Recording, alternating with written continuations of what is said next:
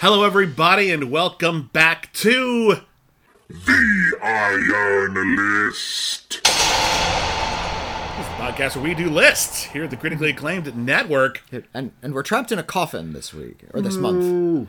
We're, we're trapped, and we're going to be reading you lists from inside this little enclosed space. Yeah, and I will be spinning in that grave because somewhere out there, someone is insulting the movie White House Down.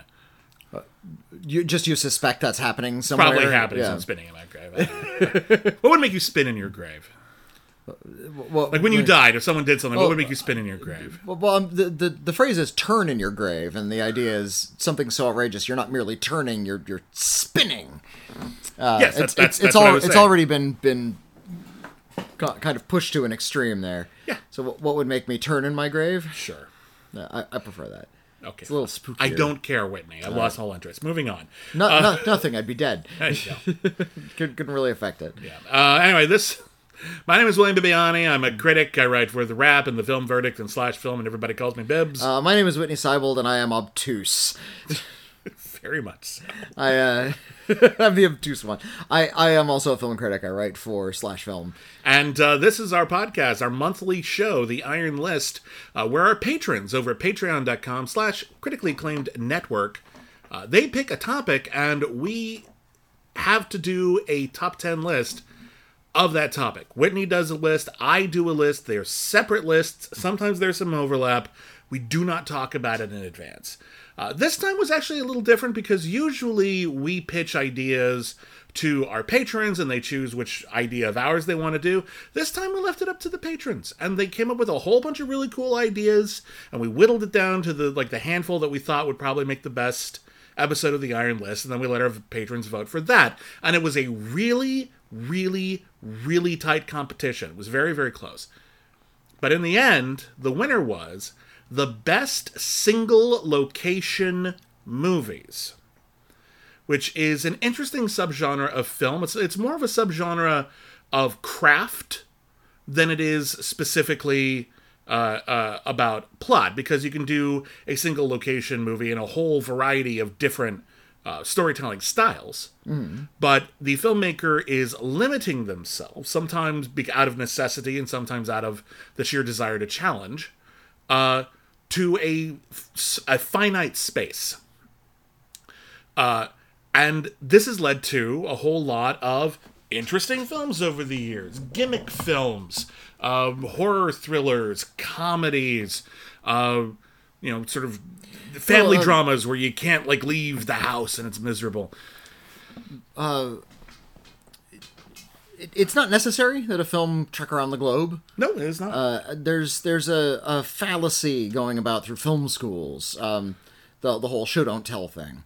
Yeah. Uh, the phrase "show don't tell" is not uh, some sort of creative mandate that dictates the quality of a film. Yep. It's a piece of advice given to first-year film students to encourage them to think visually. yes. What? How can you communicate uh, information to the audience through uh, like a single visual shot rather than a few lines of dialogue? Is there a visually efficient way to convey an idea, a plot point, and par- hmm. a part of characterization where you don't have to waste any dialogue space doing it? Yeah. And that is a very useful tool to have in your toolbox. It is, however, only one. Hmm. And uh, you can and as with any guideline, you can go askew if you know what you're doing and why you are hmm. sort of shirking conventional wisdom. Yeah. So a lot of great movies tell don't show. it's true. And, and and that's true of a lot of the movies we're going to be talking about Mm-hmm. because when you're trapped in a single location, well, I say trapped, just set in a single location. Being trapped is some often part of it. Some of mine are about being trapped, but uh, the um, that's when character and dialogue have to come into it. That's Yeah. when stories are told. That's when you don't leave that location and it's just told through dialogue. Yeah. And that is effective. Yes. Mm-hmm. I like that. Uh, sometimes I am upset when they leave the room. I'm not sure if you've ever had this phenomenon, um, but this happens to me a lot where you're watching a film and you're just sort of like sinking into the world Hmm? of the movie or like it's in the first few minutes maybe the first 10 15 minutes of the film when they're when they're trying to And grab you, they- where- You're- and, and you're fascinated even if they're it's not good. Like, yeah, what is this world I'm in now? there's they're establishing everything during Yeah. this time if the filmmaker is doing their job uh, we're getting to know characters we're getting to know settings we're getting to know the world we are in and then the plot will begin something will happen in the film. It's like, oh, this is going to be a film about this person's legal troubles. This is going to be about finding a magical trinket. You know, whatever it is. falling in love, something. Yeah, Yeah. So, something happens. Do you ever feel like a, a twinge of disappointment that a story has begun? Mm-hmm. Yeah. It's it's I been, do. Yeah, I do yeah. sometimes because I, have made this argument before, and I think this is true for a lot of a lot of genre films in particular. Like, Mm-hmm. think of a slasher movie, for example, and that's a movie in which a whole bunch of people who are going about their lives relatively normally, and their lives are suddenly interrupted by the appearance of someone who is killing them off over a vacation weekend. And I think one of the reasons why that genre is able to proliferate is that a lot of the characters who get killed in those movies are people we don't mind dying because they're not necessarily crafted very well. Ah. This is a this is a genre that is you can get away with not doing it great a lot of the time. But I would argue that a lot of those movies, a lot of these horror movies where all of a sudden there's a ghost or a hmm. vampire, or there's a killer virus from outer space or something. Um, I find that they tend to work better if had the inciting incident, the ghost, the vampire, the killer virus, had never happened, hmm. You still would have been interested in their lives. Yeah, yeah. I think that is again, it's not a universal rule. There are no universal rules, but I think that's a pretty good guideline. Hmm. If you can just tell a story with just those characters, yeah. just doing their thing and going about their lives, and yes, stuff happens, but you don't need like the added selling point. Hmm. You're doing something really cool yeah. And and not all the movies that I'm going to be talking about do that. like some of them, uh, some of them are character pieces. Like two or three are just absolute character pieces, but some of them are genre films that are playing with the idea of limited space. Yeah, yeah. And I think that's exciting. For me, the criteria for this list, in order to narrow it down and to decide what counts and what doesn't. Uh, firstly, the movie doesn't have to exclusively take place in one location, but the majority does. And the comfortable majority, like at least two thirds. You can have an opening or a bookend or occasional flashback, but the majority of the tale has to take place within a relatively confined space. Yeah. Uh, that's that was important to me. And the other thing that was important to me is that the conf- uh, well, actually I had three rules that the confined space has to be pretty confined.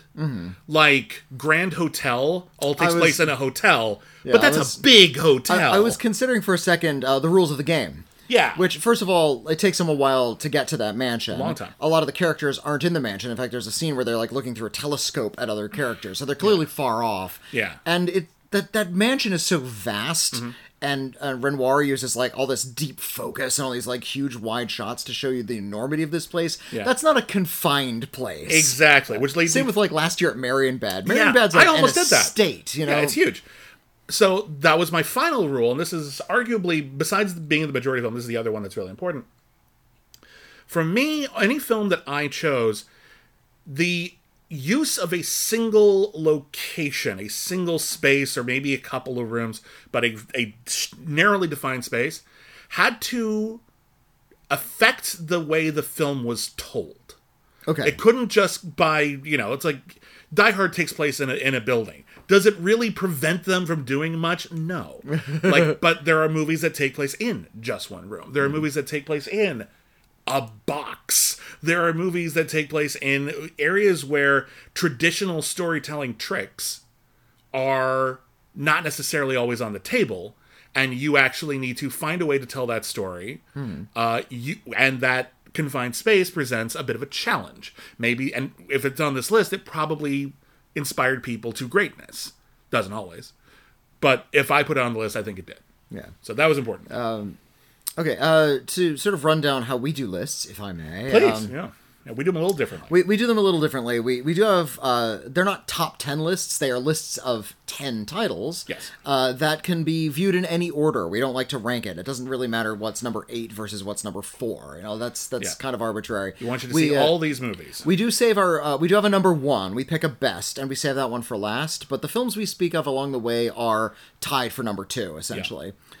Uh, that said, You want to just kick it off? I, uh, I, what you were because I actually want to connect to something you were saying. Please do. You Uh, go ahead. If if you're making a really good slasher movie, it's interesting characters that they're establishing, and they have interesting conversations before the killer shows up. Mm-hmm. I feel that way about Kevin Smith's Clerks. I almost picked this one. I, Okay, uh, one. I try to avoid lately when we do these lists picking films we talk about a lot. Yeah, we talk there's- about Clerks a lot. There's but, a uh, couple of films that we talk about a lot that would fit this mold, and I'm Mm. consciously avoiding them because we've recommended them a lot before. Yeah, I'm- I'm trying trying to keep a few just sort Yeah. of uh, a few surprises in here. Yeah. but a few I just couldn't stay away from because No, Clerks makes some sense. Great movies. Um, Clerks, uh, you know, because I'm the age I am, was born in 1978. Clerks came along when I was a teen.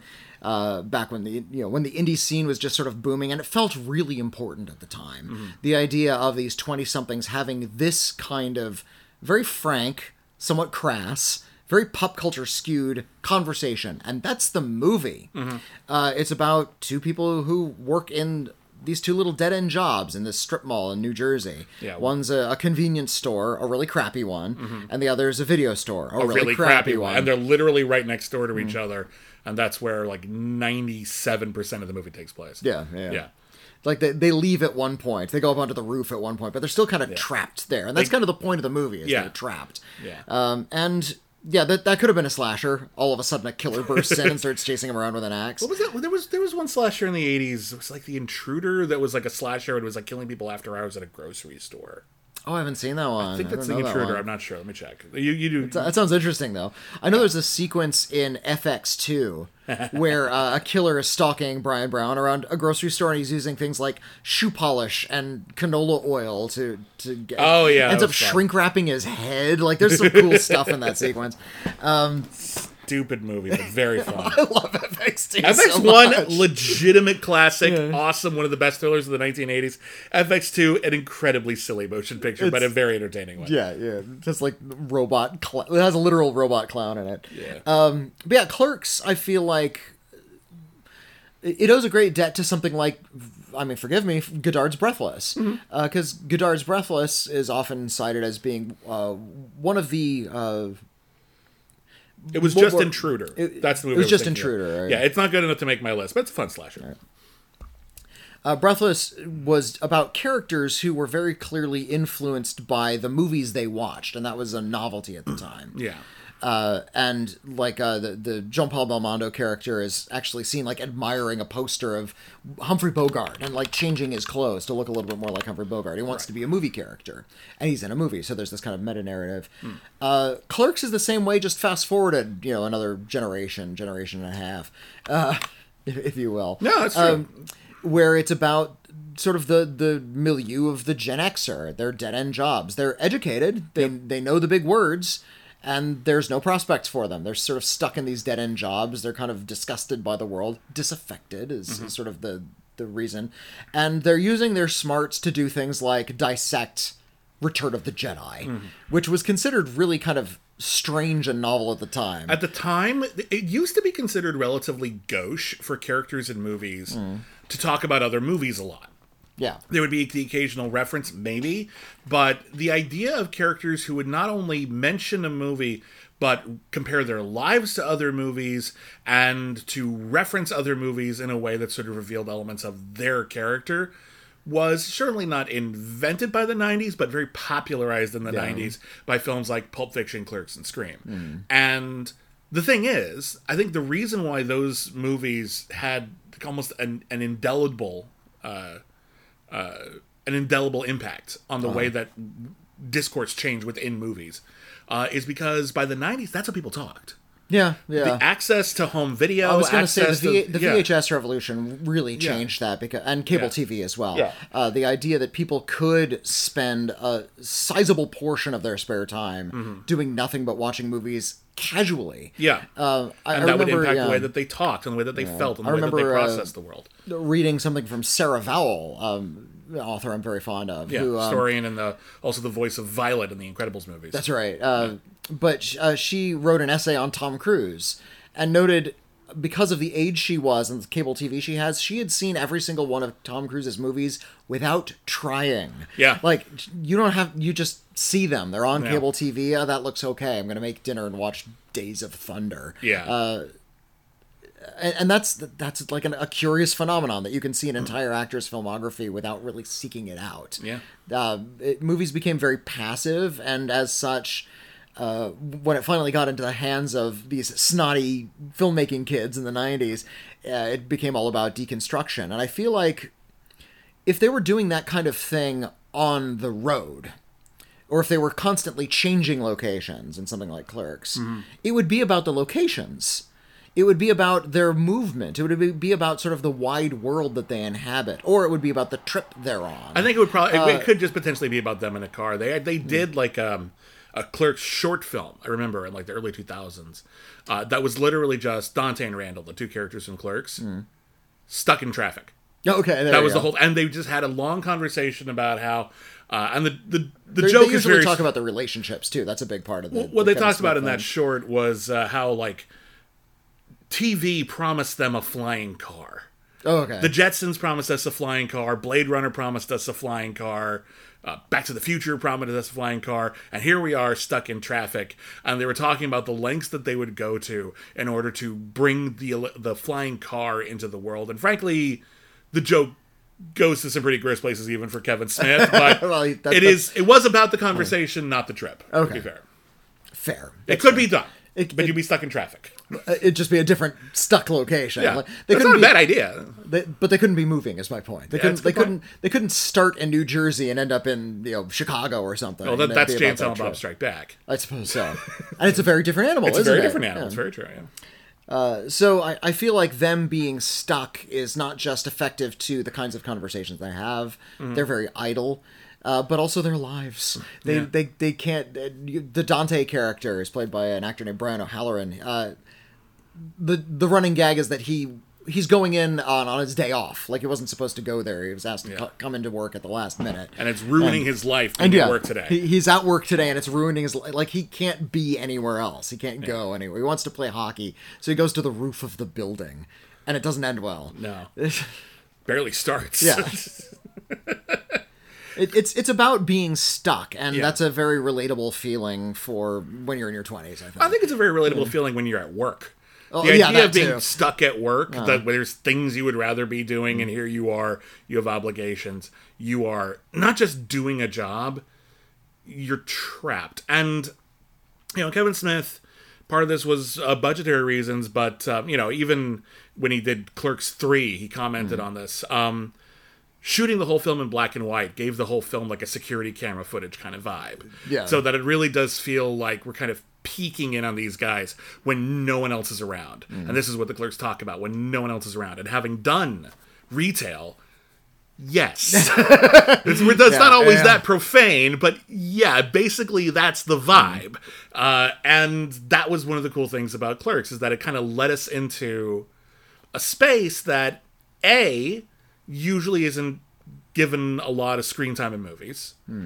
B turns out to be interesting enough to deserve screen time in movies. Uh, and C can actually be mined for some, you know, is immature profundity a thing? Like Oh, Kevin, yeah, yeah, Kevin like- Smith wasn't, you know, You- as you- you can worldly be, as yeah. he is now, but he had thoughts in his head. You know, he cared about stuff. the, the way I've put it in the past, and I've used, usually used this to talk about, um, there's a, just a certain kind of filmmaker that likes to ta- tell stories of young people Mm-hmm. who are really erudite and well read, but they're also young, so they have no life experience. Yeah, exactly. They're, they're, Whit they're- Stillman. Whit Stillman is the perfect example Yeah. of this. They're they're smart, but they're not wise. Yeah, they, they have it. intelligence but no wisdom, and I, I- I feel like that's the first Clerks. And I think Kevin Smith has just a teensy bit of wisdom. Um, Well, a sort of well, a, I a- think- sort of a youthful wisdom. He's Yeah. he's come to a conclusion that his characters haven't yet, and that's and Well, the cool thing about the sequels to Clerks is that they acknowledge that the conclusion Clerks comes to is not the end all be all of anything, and growing up is a ongoing process. Yeah, throughout your yeah. entire life until you die, basically. I, I actually appreciate Clerks too. It actually kind of celebrates idling. You know, Mm-hmm. after, once you have that perspective, it's like actually this is this is okay for me. Yeah, I uh, I got to see um, this. This is a little off topic, but it actually goes back to something like Clerks. Uh, I got to see Michael Shannon uh, at uh, like a live interview recently. Okay. And he was talking about his favorite bands, and he's very fond of REM. He's a big REM fan. Cool. And in, and he has a band, and he sings with it, and he sing, and he's going on tour. He's going to sing the entire record of Murmur, the REM record. I want to see that. Uh, yeah. that sounds fun. really good at singing Radio Free Europe. Uh, but he noted that you, you look at sort of like these bands that change the world, or these singers, these artists, they're all kids. Mostly. Kid, like A lot of them are, yeah. At least when they started out, Yeah. yeah. it's it's you'll see profound artists who do you know excellent refined work when they're older but mm. they really shake things up when they're when they're trying to change the rules when they're really mm-hmm. eager uh, and that happens when you're young mm-hmm. That's Kevin Smith. That's Kevin Yeah. Smith changing because Kevin he was only in his early 20s. He's telling stories about people in their 20s. They're trying to just sort of do their own thing and in so doing are kind of changing things a little bit unwittingly. Uh, I, Orson Welles said a bit about this. He was Mm. talking about Citizen Kane, and he was talking about it years after the fact. And, you know, the first movie he ever made is often cited as the best movie ever made, or one of them at least, which is, you know, a lot to live Mm. up to for the rest of your career. Go forward to something like F for Fake. Yeah. He's actually doing something really kind of clever and heady and intellectual. He's a great not, filmmaker. Not mentioned as often as Citizen Kane. No, no, no. It's not. He made a lot of great movies. I think, uh, you know, but but Citizen Kane arguably overshadowed them all. And they, he was basically asked something along the lines of, um, Citizen Kane broke a lot of rules, did a lot of things that people said couldn't be done in cinema. It's one of the reasons why we still celebrate it, and it also works as a film. How did you do that? And he said, I was too young and inexperienced to know that I couldn't. Yeah, yeah, yeah. I didn't know what couldn't be done, so I mm. just did it. And I, and he said I could never do it today.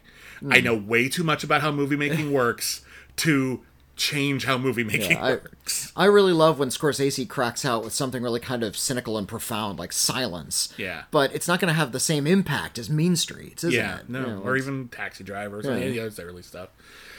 Anyway, good pick. I almost picked Clerks, and then I almost I I, I had a transition planned. Okay. Where I was gonna do like I'm gonna talk about the very best movie about clerks that's a comedy and shot in black and white. And I was gonna go to the shop around the corner.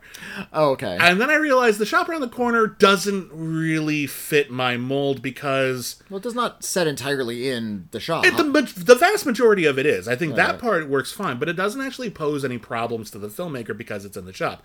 Clerks, it's really claustrophobic. They're shooting in a real convenience store.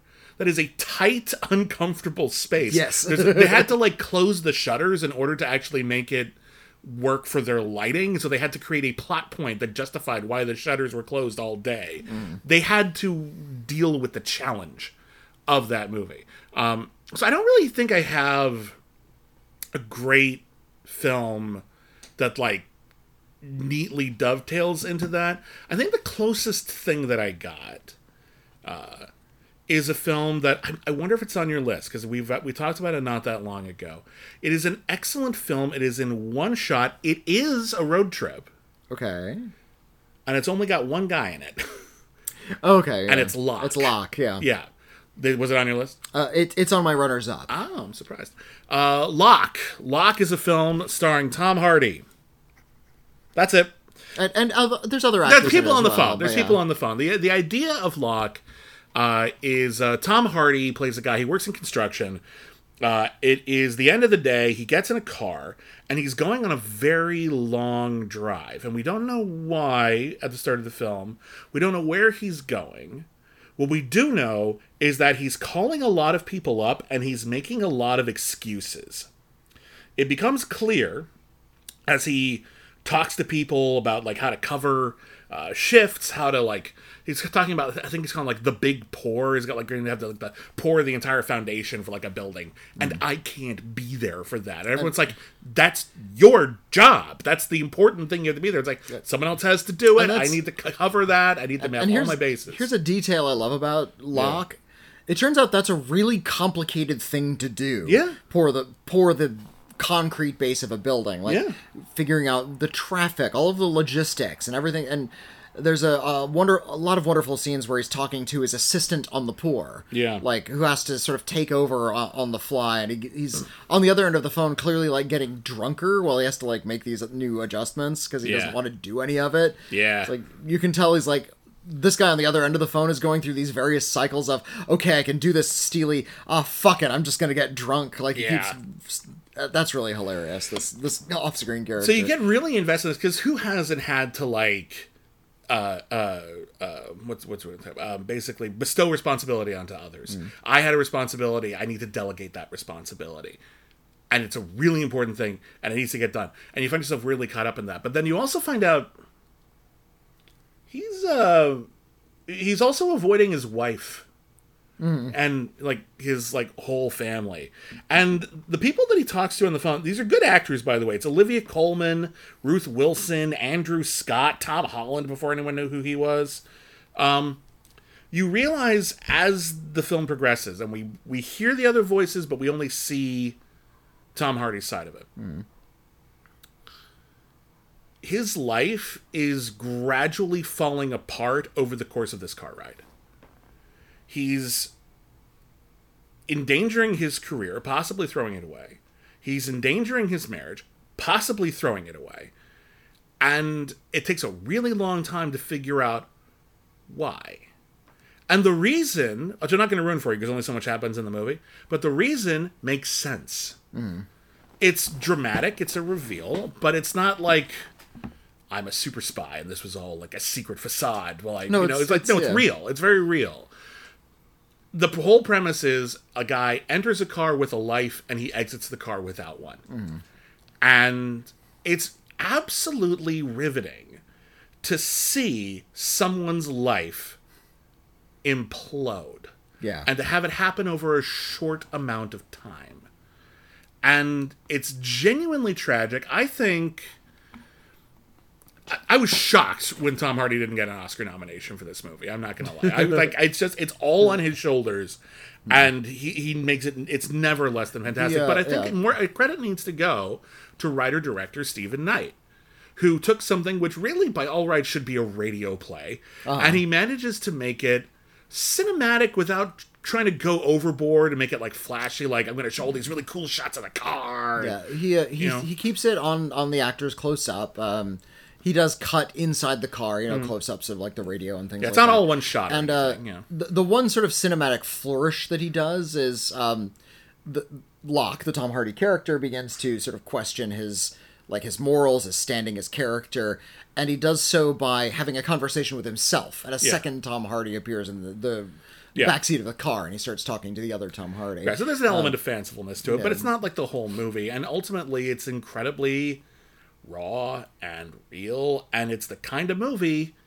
that if like you were taking a screenwriting class, they would tell you not to do that. Mm. That's probably a gamble that you're not skilled enough to pay off, and yet it works. Totally works. It's a genuinely brilliant a motion little- little picture. I love the pieces. yeah. yeah. So uh, yeah, Locke. It was briefly something people were very excited about, and it's been like I don't know six or seven years since it came out, and people don't talk about it as much anymore. It's really great. Uh, I agree. Yeah. Yeah, I, I think uh, we passed through this period when uh, an actor or a filmmaker would sort of splash onto the scene, and the first instinct of everyone was to ask, "When are you going to do a Star Wars or a Marvel?" And it's like, and so that and a, a lot of these really kind of interesting I blame filmmakers. I blame we- the industry for that. By the, industry way. the did, media yeah. industry is like that. Editors were telling people what drives Mm. traffic to our sites are those pre-existing IPs. So try to find a way to frame everything you do around Around those, those things. which So creates like- this idea that the world actually does revolve around those, and it was it's really toxic for the whole industry. So, uh, so it, and it, and it was always disheartening when it happened. It's like, I'm going to make Tsotsi good. You're good for Wolverine, right? Yeah. It's like, can I just make more interesting films? No, you make Wolverine. And the and Yeah. the, the thinking was, okay, well they'll they'll do that and they'll get a lot of money, and then they can go back to doing much more interesting stories. And it's Pretty rare that that actually. I can't I can only think of maybe a few occasions when that actually happened. Kudos to Christopher Nolan. He did three Batman movies and he got out. And he got out, And he yeah. Uh, used the clout he did from making those Batman movies to turn himself into a brand where simply being a Christopher Nolan movie can sell a film that in any other context would not have made eight hundred million dollars. Yeah, like like Oppenheimer. There's no Uh, way anyone else directing Oppenheimer. That movie is one of the big smash hits of the summer. Yeah. So yeah. he knew how to play it, but a lot of people can't do that. They don't have that clout. uh, Taika Waititi is the other one. He made, he made a Thor movie, and then he made Jojo Rabbit after that. And I think that was a good, an interesting choice. Yeah. Anyway, um, speaking of uh, people's lives falling apart, Funny Games. Uh, Okay. is a home invasion film. Yes, it's one of the scariest movies ever made, if you ask me. You're talking about the uh, original, right? The well, they're kind of the same. I understand that, but you got to pick one. I'll pick the original. Okay. Uh, Michael Haneke did uh, Funny Games. He did it twice. He did it once in German and once in English, or was it French? I think it was. I think it was French. I'll check. Yeah. Um, but it, it's about a, a family, and they're they seem like sort of uh, comfortable, average family, but they're really actually very bougie. Yeah. They have you know really nice second home, like a country home out by the lake, and uh, or out out into like a remote location, vacation area. Yeah, it's it's, it's a lake town. It's, like yeah. lake com- community. Yeah. and uh, these t- uh, two young men come in, and they're wearing like tennis outfits. They got like white co- white shirts and white shorts, and they have white gloves on. Uh, they asked to borrow six eggs. It's French, German and French. It's French, yeah. German okay. French. Yeah. Uh, they asked to borrow six eggs. That's kind of a big get because they only have a dozen in their fridge. But they say, okay, well, we'll give you six. Social contract says we should be friendly. You showed up. but they're being a little pewy about it, and it's this weird, awkward situation. They hands them the eggs. They drop the eggs and break all six of them. It's like, well, we still need those eggs. Could we? Could we still Have borrow the eggs? all We'll- of your we'll, We'll pay. We'll pay you back for these eggs, and eventually they say, "Fine, we'll give you the eggs." Mm-hmm. These little tiny microaggressions give these two young men the in that they've been looking for to trap these people. Yeah. They've been looking for whatever excuse they can to become the torturers that they are. yes. They uh, they lock people in. They put bags over their heads. Mm. They humiliate them. They uh, h- harm them. Yes. Uh, they play horrifying games, yeah, if fun- you will. funny games. Uh, you know, there's you know, pe- people are forced to do horrible things at gunpoint. Mm-hmm. Uh, you think the family's gonna get out okay? Mm-hmm. Maybe they aren't. There's there's one trick that Michael Haneke does Well, uh, in the movie. That's near the end of the movie. yeah. I'm, I'm not going to say what it is. He does one. It, it's mostly there's two things about the movie that are not realistic. One is a is a shot in which the one of the villains just looks right at the camera. yeah. just looks at you as if Kinda- to say, kinda winks. Hey, as if to say, "I'm doing this for you." You showed up to the horror movie. I'm doing this for you. And there's one other thing Michael Haneke does later, which should break every rule in the fucking universe. There's no conceivable way that what he does should be satisfying. Hmm. And it fits the deeply cynical world Yeah. of this film. Oh, Michael Haneke, uh, his movies tend not to be very humane. Uh, he tends Mm-hmm. to be very cynical about the human condition. I think, weirdly enough, Amour, the film about end of life care, is like the one that's the most human. and yet it has maybe my like most maybe the most depressingly bleak ending of any movie to me because it's human because it's humane and yet it has to end like that Yeah, yeah. and it kills me just thinking about that movie But I'm, very fond of Michael Haneke. He's a good he- yeah, he's he's he's a provocateur with with an eye and with a point. He's not just trying to gross you out. He's actually Mm-hmm. Yeah. trying to to say something. And uh, I feel with Funny Games, Mm. and it's made a little bit more obvious when he remade it in English because it's I think addressing something that's very American in cinema. But this idea of like a thirst for violence, you, Mm-hmm. you, the killer looks at the camera. You're in on this yeah and the film is actually very uh, forthright about the way it implicates the audience Mm-hmm. in violence. You you you want that, don't you? Mm-hmm. And, I- yeah and, and it you- blames the audience of what's happening it, this is happening because you're So, here the, and and it is a it is more or less a torture movie. Like this family Mm-hmm. suffers. Yeah, this is before like the home invasion movie became like kind of popularized. Like there'd always been, Well, it, but like there's, schlocky versions like The Purge, but know, yeah, no, uh, but like nowadays. But then you know we had stuff like The Strangers, for example, which Hmm. is a lot of people consider to be a horror classic. Not my favorite, but I get it. I never saw the first. I saw the second. I like that one okay. I heard that one was good. I never got Hmm. around to it. The first one's good. It's kind of the same scare over and over again for me. Hmm. It's like they don't know someone's in the house and you see them in the background, which is scary. Yeah. But you only get so much mileage out of it, and I think it pushes it too far. But you know, there have been home invasion movies since like the '60s and the '70s and like earlier, um, but they just didn't really get codified in like this horror take a drink milieu uh, properly. I think until the last 20, 30 years or so. And I think Funny Games is one of the films that did. Yeah. And a lot of the home invasion movies, because they are about people penetrating what's supposed to be a safe space. Yeah. Your house. A lot of like the scariest things in horror movies, the moments that really stand out to us, stand out because they take something that should be serene and made it unsafe now yeah. you'll be afraid to go back into the water. Jaws, mm. uh, Psycho, The Shower. You know that place where you feel like really, really mm. safe, but actually you're on like slippery tile and cornered, like and naked. Mm. like you couldn't be more vulnerable at that point. Someone can just whip open the curtain and stab you. Like you got, that's the, nothing. That's yeah. the scariest thing in the world. Like that's and Funny Games is doing that. They're just people who they don't enter your house like a siege movie, guns ablazing. They enter your house by saying, "Hey, I'm your neighbor and I'd like to borrow something," and then you're too polite to ask them to leave, so they keep hanging around.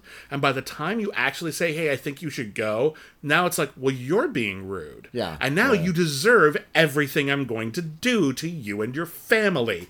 And it's terrifying. And I was thinking about the way that Haneke explicitly implicates the audience in this violence. And there is a scene in Alfred Hitchcock's The Birds okay. that it reminds me of. It's my favorite thing in The Birds, and people do not talk about it enough. Um, the thing in Alfred Hitchcock's The Birds, which isn't on my list, even though it takes place all on one island, Okay. I, Island, not too far. Not Honestly. I didn't pick Funny Games because I thought that big a house still too good. But It, it, but it's not so large that they like sneak off to other areas. Like they're mostly in the, no, no, living room for most of the movie. It's riding the line. right. It's riding the line. I totally. I'm not gonna. I don't object. I'm not gonna say you should change your pick.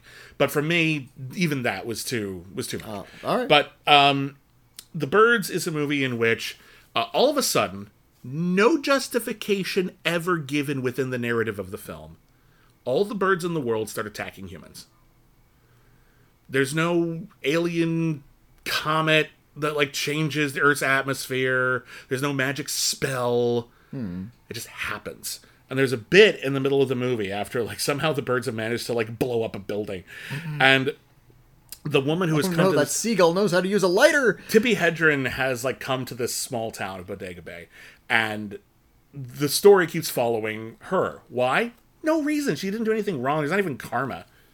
But someone finally like goes up to her, but she's looking directly at the camera, and she says, "Who are you? What are you? Where did you come from? I think you're the cause of all this. I think you're evil. Evil." She's talking to the audience. Why is there an audience that is explicitly here to see us get murdered by birds? You paid for that. Why did you do this to us?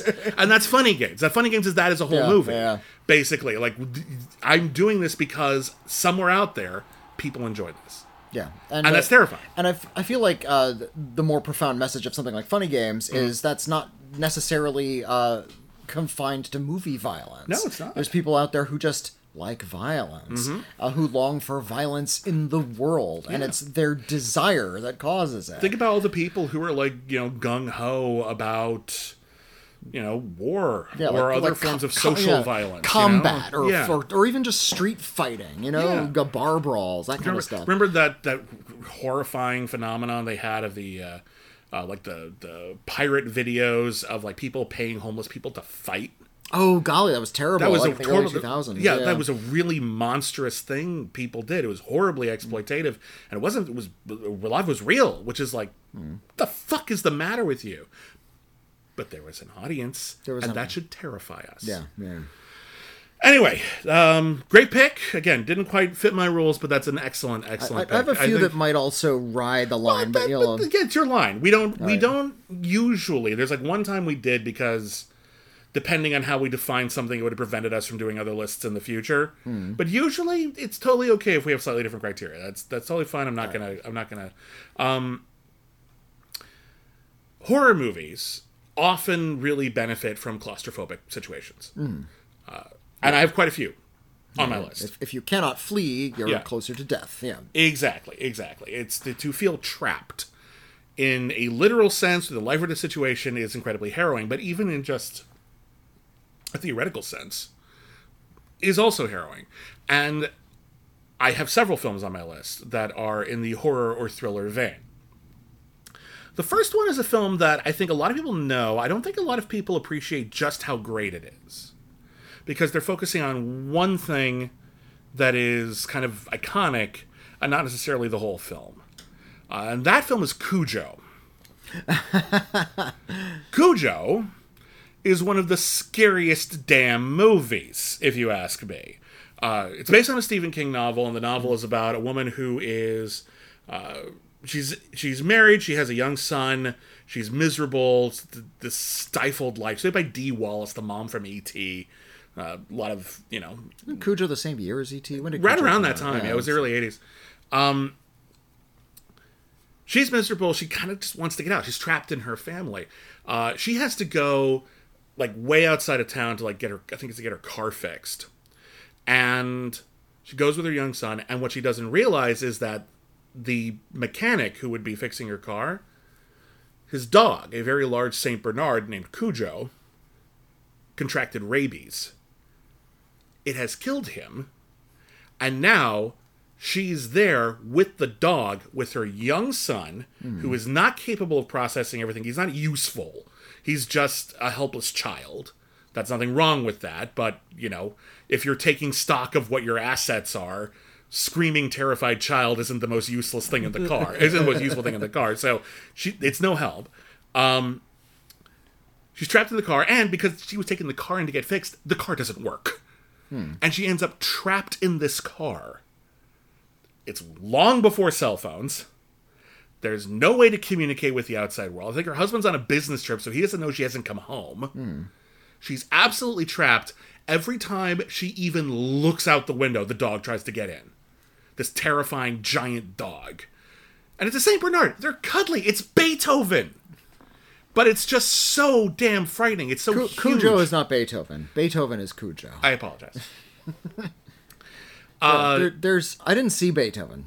There's a shot in the preview because there's a shot in the preview that scared me off, where the dog is like kind of like drooling dog spit. Oh yeah, it's really gross. and, it, dog and it like shakes its head and it sprays spit across and it's like room. in slow mo, and, And you it- can see all the spit go. And that grossed me out so much. Yeah. I did not. it was just I stayed the heck away. that is what movie. Turner and Hooch wrought. was that whole that whole wave? Um, the cute gross dog was not something I could get behind. So Cujo is actually kind of a gross movie to me. It is. Well, it's, gro- it's a horror movie. It is Yeah. gross. I mean, rabies isn't a isn't a And the- tidy disease. And I, I, I forgot what happens to the dog where it's like it gets like wet and its fur gets matted. Like it starts to look more and more monstrous as the movie goes Mm-hmm. yeah, on. yeah, it's not. Like it's not And it's not turning into a monster, but it looks like it is. apparently in the book. I don't know if it's implied or explicitly stated Hmm. because the dog gets bitten by a bat. Dog gets rabies. It's Hmm.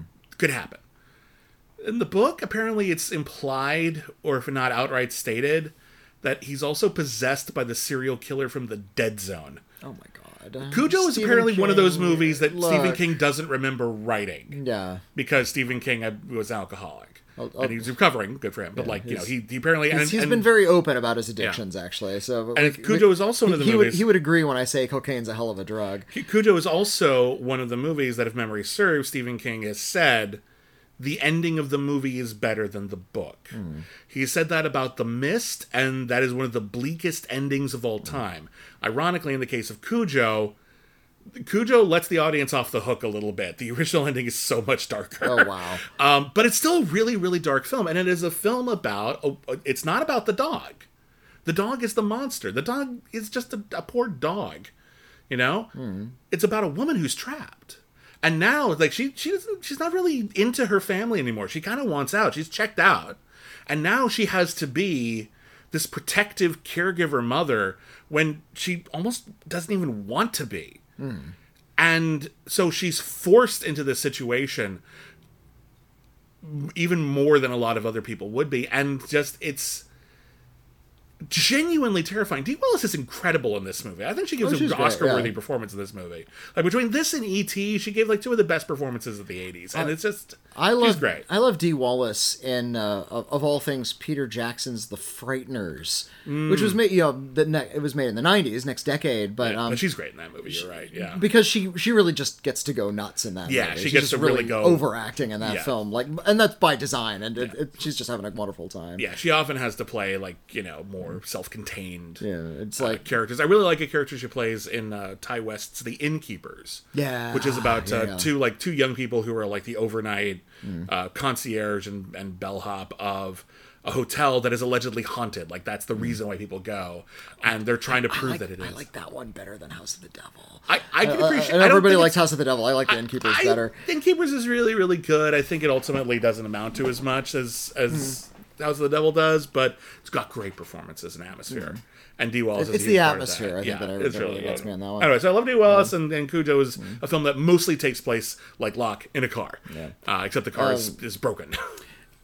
Stephen King no- notoriously bad with endings. Uh, yeah, It- yeah. it- admittedly, so there's even a joke about it in uh, the the most recent It film, Yeah. where Stephen King shows up, like has a cameo in the movie. yeah, and he tells the Stephen King analog character, "Your endings suck." Uh, I discovered that there's a good ending to It. Um, Hmm. There, there's a film version of It from the late '90s, 1997, that was made in India. Mm-hmm. Yeah, It's called Woh, W O H, and Yeah. uh, which means like it or he, she, that. It's, it's a pro- they- a rough, a rough equivalent. rough, rough equivalent in in, uh, in in I think it was Bengali, uh, but uh, they changed the ending. It was about you know kids were being stalked by the clown. Mm-hmm. They grow up, the clown is back, and you know is still stalking them as adults, and they have to sort of band mm-hmm. together in both time frames to sort of fight this clown. They find as adults. Now, in, in Stephen King's story, it's it's crazy It's insane. it, there's a giant Uh, spider. It's like a giant, it's- like it turns out it's this ancient deity, and it's like a rival really of these other off the deities, and we have to use, and yeah, it turns it's like Well, this it- ancient shape It takes a really monster. powerful metaphor Mm-hmm. for childhood fear that we can all kind of wrap our heads around, and turns it into something weirdly Uh-huh. like a, specific. like a science fiction monster. yeah, and it just loses So, uh, all its power in the second half. Yeah, It turns out that uh, it was a little bit more of a Freddy Krueger thing in this. Uh, In in Woh in the Indian version, uh, because it was not a monster from outer space. It was the ghost of a dead guy. okay.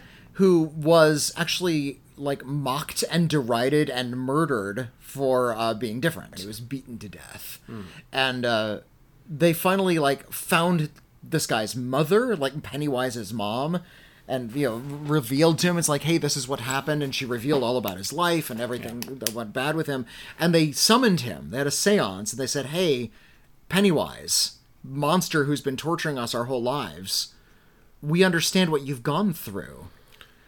We he, we we finally hmm. understand your pain. Tell. Yeah. us what you're afraid of. And he actually like cries and breaks down and says, "Thank you for letting me say this. You've kind of absolved me." Yeah. And and he dissipates. That's such a better ending than that weird, stupid, fucking space spider. I don't disagree, especially in the new one where they have this horrible thing that they changed. Where oh god, I don't want to talk about. It. Anyway, we, we should move on. Uh, what's your next pick? Uh, let's see here. What do I want to talk about next? Um, I don't have a movie about a dog, Okay, but I have a movie called Dogtooth, okay. Which uh, actually, you know, I've never seen Dog oh, you're Everyone tells out. me it's Um, great. I've never had the opportunity to actually sit down with it. I know a little bit about it. So why don't you tell Dogtooth is uh, was the first film I saw by Yorgos Lanthimos, who's become a bit of an Academy darling. which is 'cause it- weird. which is- bizarre His films. are very strange. He did a film called The Favorite, which was kind of an awards darling. because that one was And, kind uh, of like a. Uh, it was was like a- a, a period period- a piece. period like you know, but- it, it was it was still about like courtroom intrigue and stuff. So it but kind of felt like a real movie, but it was, It was also, about very this- bizarre. Yeah, it was, it was very strange that the, it like lesbian bitterness in the royal courts. It was Yeah. re- really really wonderful. and there's like weirdly anachronistic scenes where people like dance all modern like, and Mm. It just it, it's it's great. I love that movie, but like it's very But, uh, strange that that was an Oscar major major Oscar contender. But in the late 2000s, uh, in 2009, he made a film called Dogtooth, and uh, it is specifically about being confined. Uh, it takes place like sort of in a house, like it moves throughout the house, so it's like in various rooms and it's in the backyard. Yeah. But the characters, or at least the three children who live there, who are ad- ad- adults, they're like 19, 20 years old, uh, have never left that estate. And we never learn why he's doing this, but the father of this family has deliberately kept his children there to perform what I assume is some kind of strange social experiment on them. What how can we shape their personalities if we tell them lies about the outside world? It's not him being like paranoid about, you know, the world out there. He actually lies Like about Cloverfield Lane. definitions of words and the function of sex and what animals are like he, and but he leaves every day he goes to work Uh-huh. but he comes home and he needs this sort of like really kind of controlled environment and the mom's in on it like she's not a subject of this either like so the parents are performing these weird experiments Yeah. for no good reason they say you can leave the house when you lose your dog tooth and i'm getting that like your canine Uh huh. that, so that's like a rite of pa- that's not that's made up like Yeah. Losing your dog tooth isn't a thing that happens Well, when you're a kid, you lose it once. yeah but like and i guess when you're very elderly maybe your teeth fall out Yeah. um Weird. and uh What's in it for you? and you know? also because they're the age they are they have sexual impulses but they're not encouraged to talk or explore or think about that at all Yeah. Uh, so in order to, uh, they do this for their son, but not their two daughters. They've hired a, a sex worker to come in and sleep with him occasionally, but only do that, like as if it's some sort of like bland biological function that Yeah. needs to happen. And she goes along. The sex worker goes along with it because she's she needs the money. Yeah. She's being, yeah, but so so she's so she's kind of okay. playing playing along, but she's really weirded out by it. And eventually, she starts making demands. Uh, like uh, the son, like will have sex with me, but he's really not good at it. Like, can can we do something more sexy, fun times with this? And mm-hmm. and the son, no, he's like doesn't know what any of that is. So she ends up going to one of the daughters for that. Okay, Now, all this this- is very, very weird. It's all very weird, and she she doesn't know what any of this sex is. She doesn't know from Yeah. sexuality, so she does it, and then eventually that becomes like part of the two sisters' game. It's like, hey, if I give you my hat, will you lick my shoulder? Like that's the way they process that. Oh god. So I, A, a, a kitten comes into the house. Uh, they don't know what it is. Yeah. And you think it's funny at first, but the kitten doesn't turn out so well. And they have to start Yeah. telling more and more lies to keep this weird, bizarre experiment going. It is. Uh, a friend of mine described it as like making out with somebody you wish you hadn't made out with. Like, it, I'm not sure if you've ever had that I- experience. You're like, it's uh, a, it sounds like a very gross, rueful experience. Yeah, like that. And that's Yeah. Like the whole movie feels like a rueful experience, uh, and it's it's gonna make you really uncomfortable. But if you like, just talking. if you it. like your movies to make you uncomfortable, which I do, uh, then yeah, this is gonna be right up your alley. Uh, Okay. it it's and it does. I'm not. I'm not sure what like sort of grander truth it's trying to get at, other than uh, your world is completely inherited. It's all just the information given you. Uh-huh. yeah, lo- you, you have you don't it's have an the arbitrary agency social you construct. think you do. Yeah, Yeah. yeah, yeah. And there's something to that, but yeesh. All right, I'm going to move on to a movie about. A, you just want to get moving. I want to move on to a movie about a, a, a nice movie about a corpse. Um, this is a movie. This is actually one of like the better, like kind of original concept horror movies I've seen in the last. I don't know, like I'm trying to think how old this movie is now, like five or six years or so. Uh, it's got a really great uh, kind of like campfire story vibe and setup, but it's all very tightly constructed. It all takes place in a basement, basically, uh, and it's called the Autopsy of Jane Doe. Oh, I haven't seen this one. Yeah, it's really. I thought you were going to talk about Swiss Army Man. You know, I've never seen Swiss Army Man, but also Mm. that takes place on an island, which is a little All different. right. The Autopsy of Jane Doe uh, stars Brian Cox and um, uh, Emile Hirsch, Okay. and they are father son morticians, and they live in a small town and. Because it's a small town, they don't have like a forensics department. So occasionally, not often, but occasionally, when the police find a dead body and they need someone to do some pretty basic autopsy stuff, like determine a cause of death, uh, they'll bring it to them, and they will do that service as well. Uh, it's late. It's late at night. The cops have found a very, very, very strange corpse in a very strange house and it is a woman. They don't know who it is. They call her Jane Doe. And the movie is about these two men gradually carving into her body and discovering. An autopsy, yeah. Uh, yeah, and disco- well, it's I'm setting the mood here because it's an autopsy. You can look at it clinically, but what it is is about carving into a human body and not liking what you find. There's stuff in there that is not right. This is wrong. Something has happened here. Possibly something supernatural. What in God's name is actually up with this corpse? And that is such a great premise. This woman had love in her tummy. Like, like yeah, like you, you, you can you can imagine like you know game of operation, if you will, but something unholy. Um, It wouldn't be funny if they opened up her stomach and it was just operation pieces. That's a horror movie unto itself. That feels that feels like one of those like college humor fake trailers Yeah. that they would do. Operation, Operation, the, the- movie. Uh, what, have you ever seen anything like this? Re- remove wrenched ankle. Oh no! Or I shot. Well, that's just the movie Saw, isn't I it? I guess it is a little bit. Um, the Autopsy of Jane Doe has wonderful atmosphere. Being Brian Cox is in, it. it's got great acting.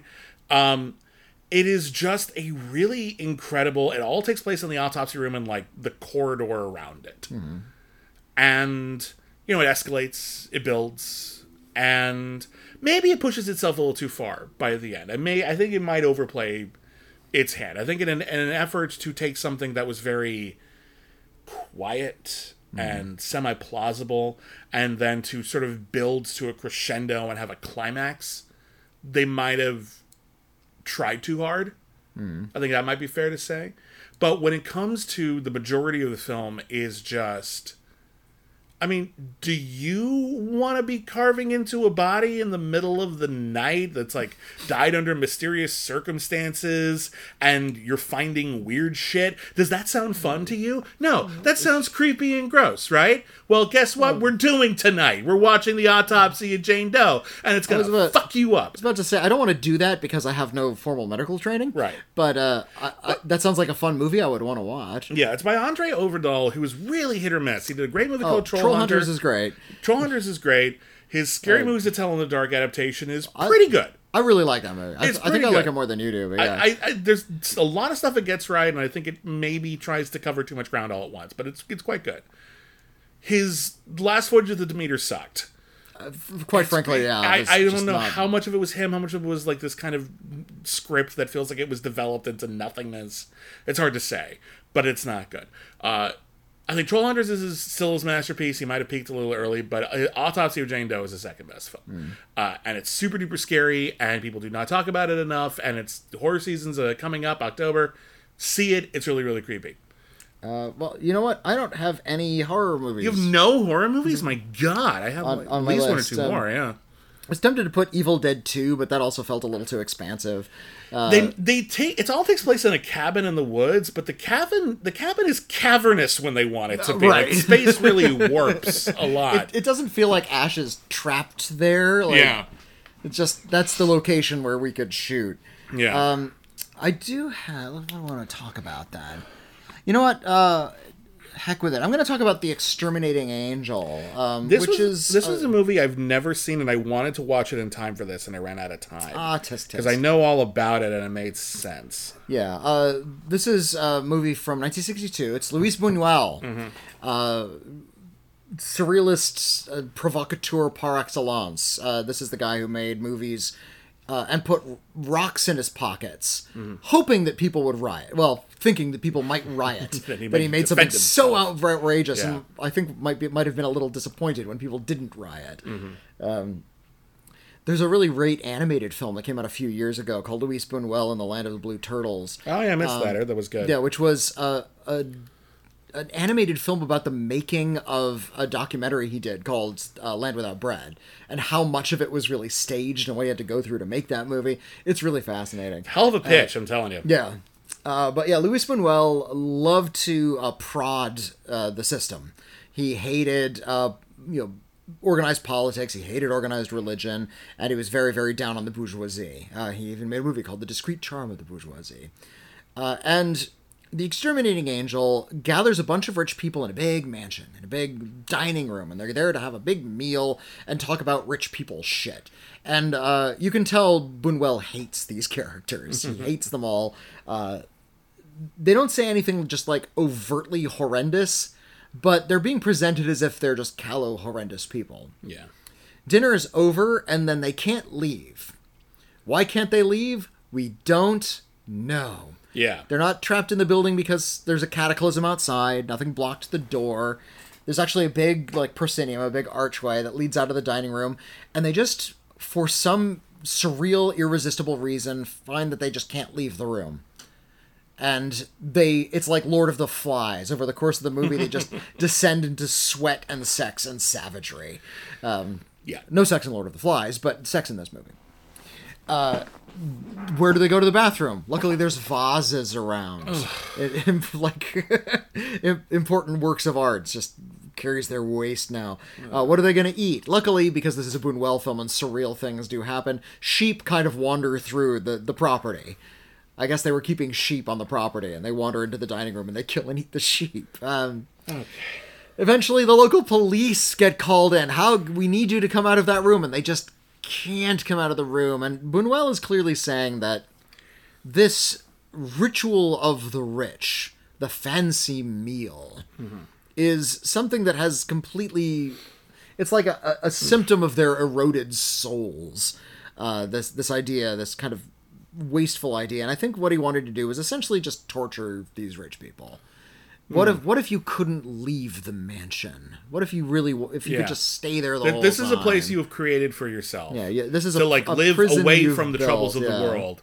And what if it was? Yeah, what if it was not an escape but a prison? Yeah, yeah. What would He- that become? He, he turned the mansion into a prison. I love that. I love love how so, sort of the, the delicious glee the filmmaker is obviously taking and torturing these horrendous characters that you don't like. Yeah, I love the time. I, I I don't. I, I haven't seen the movie. Hmm.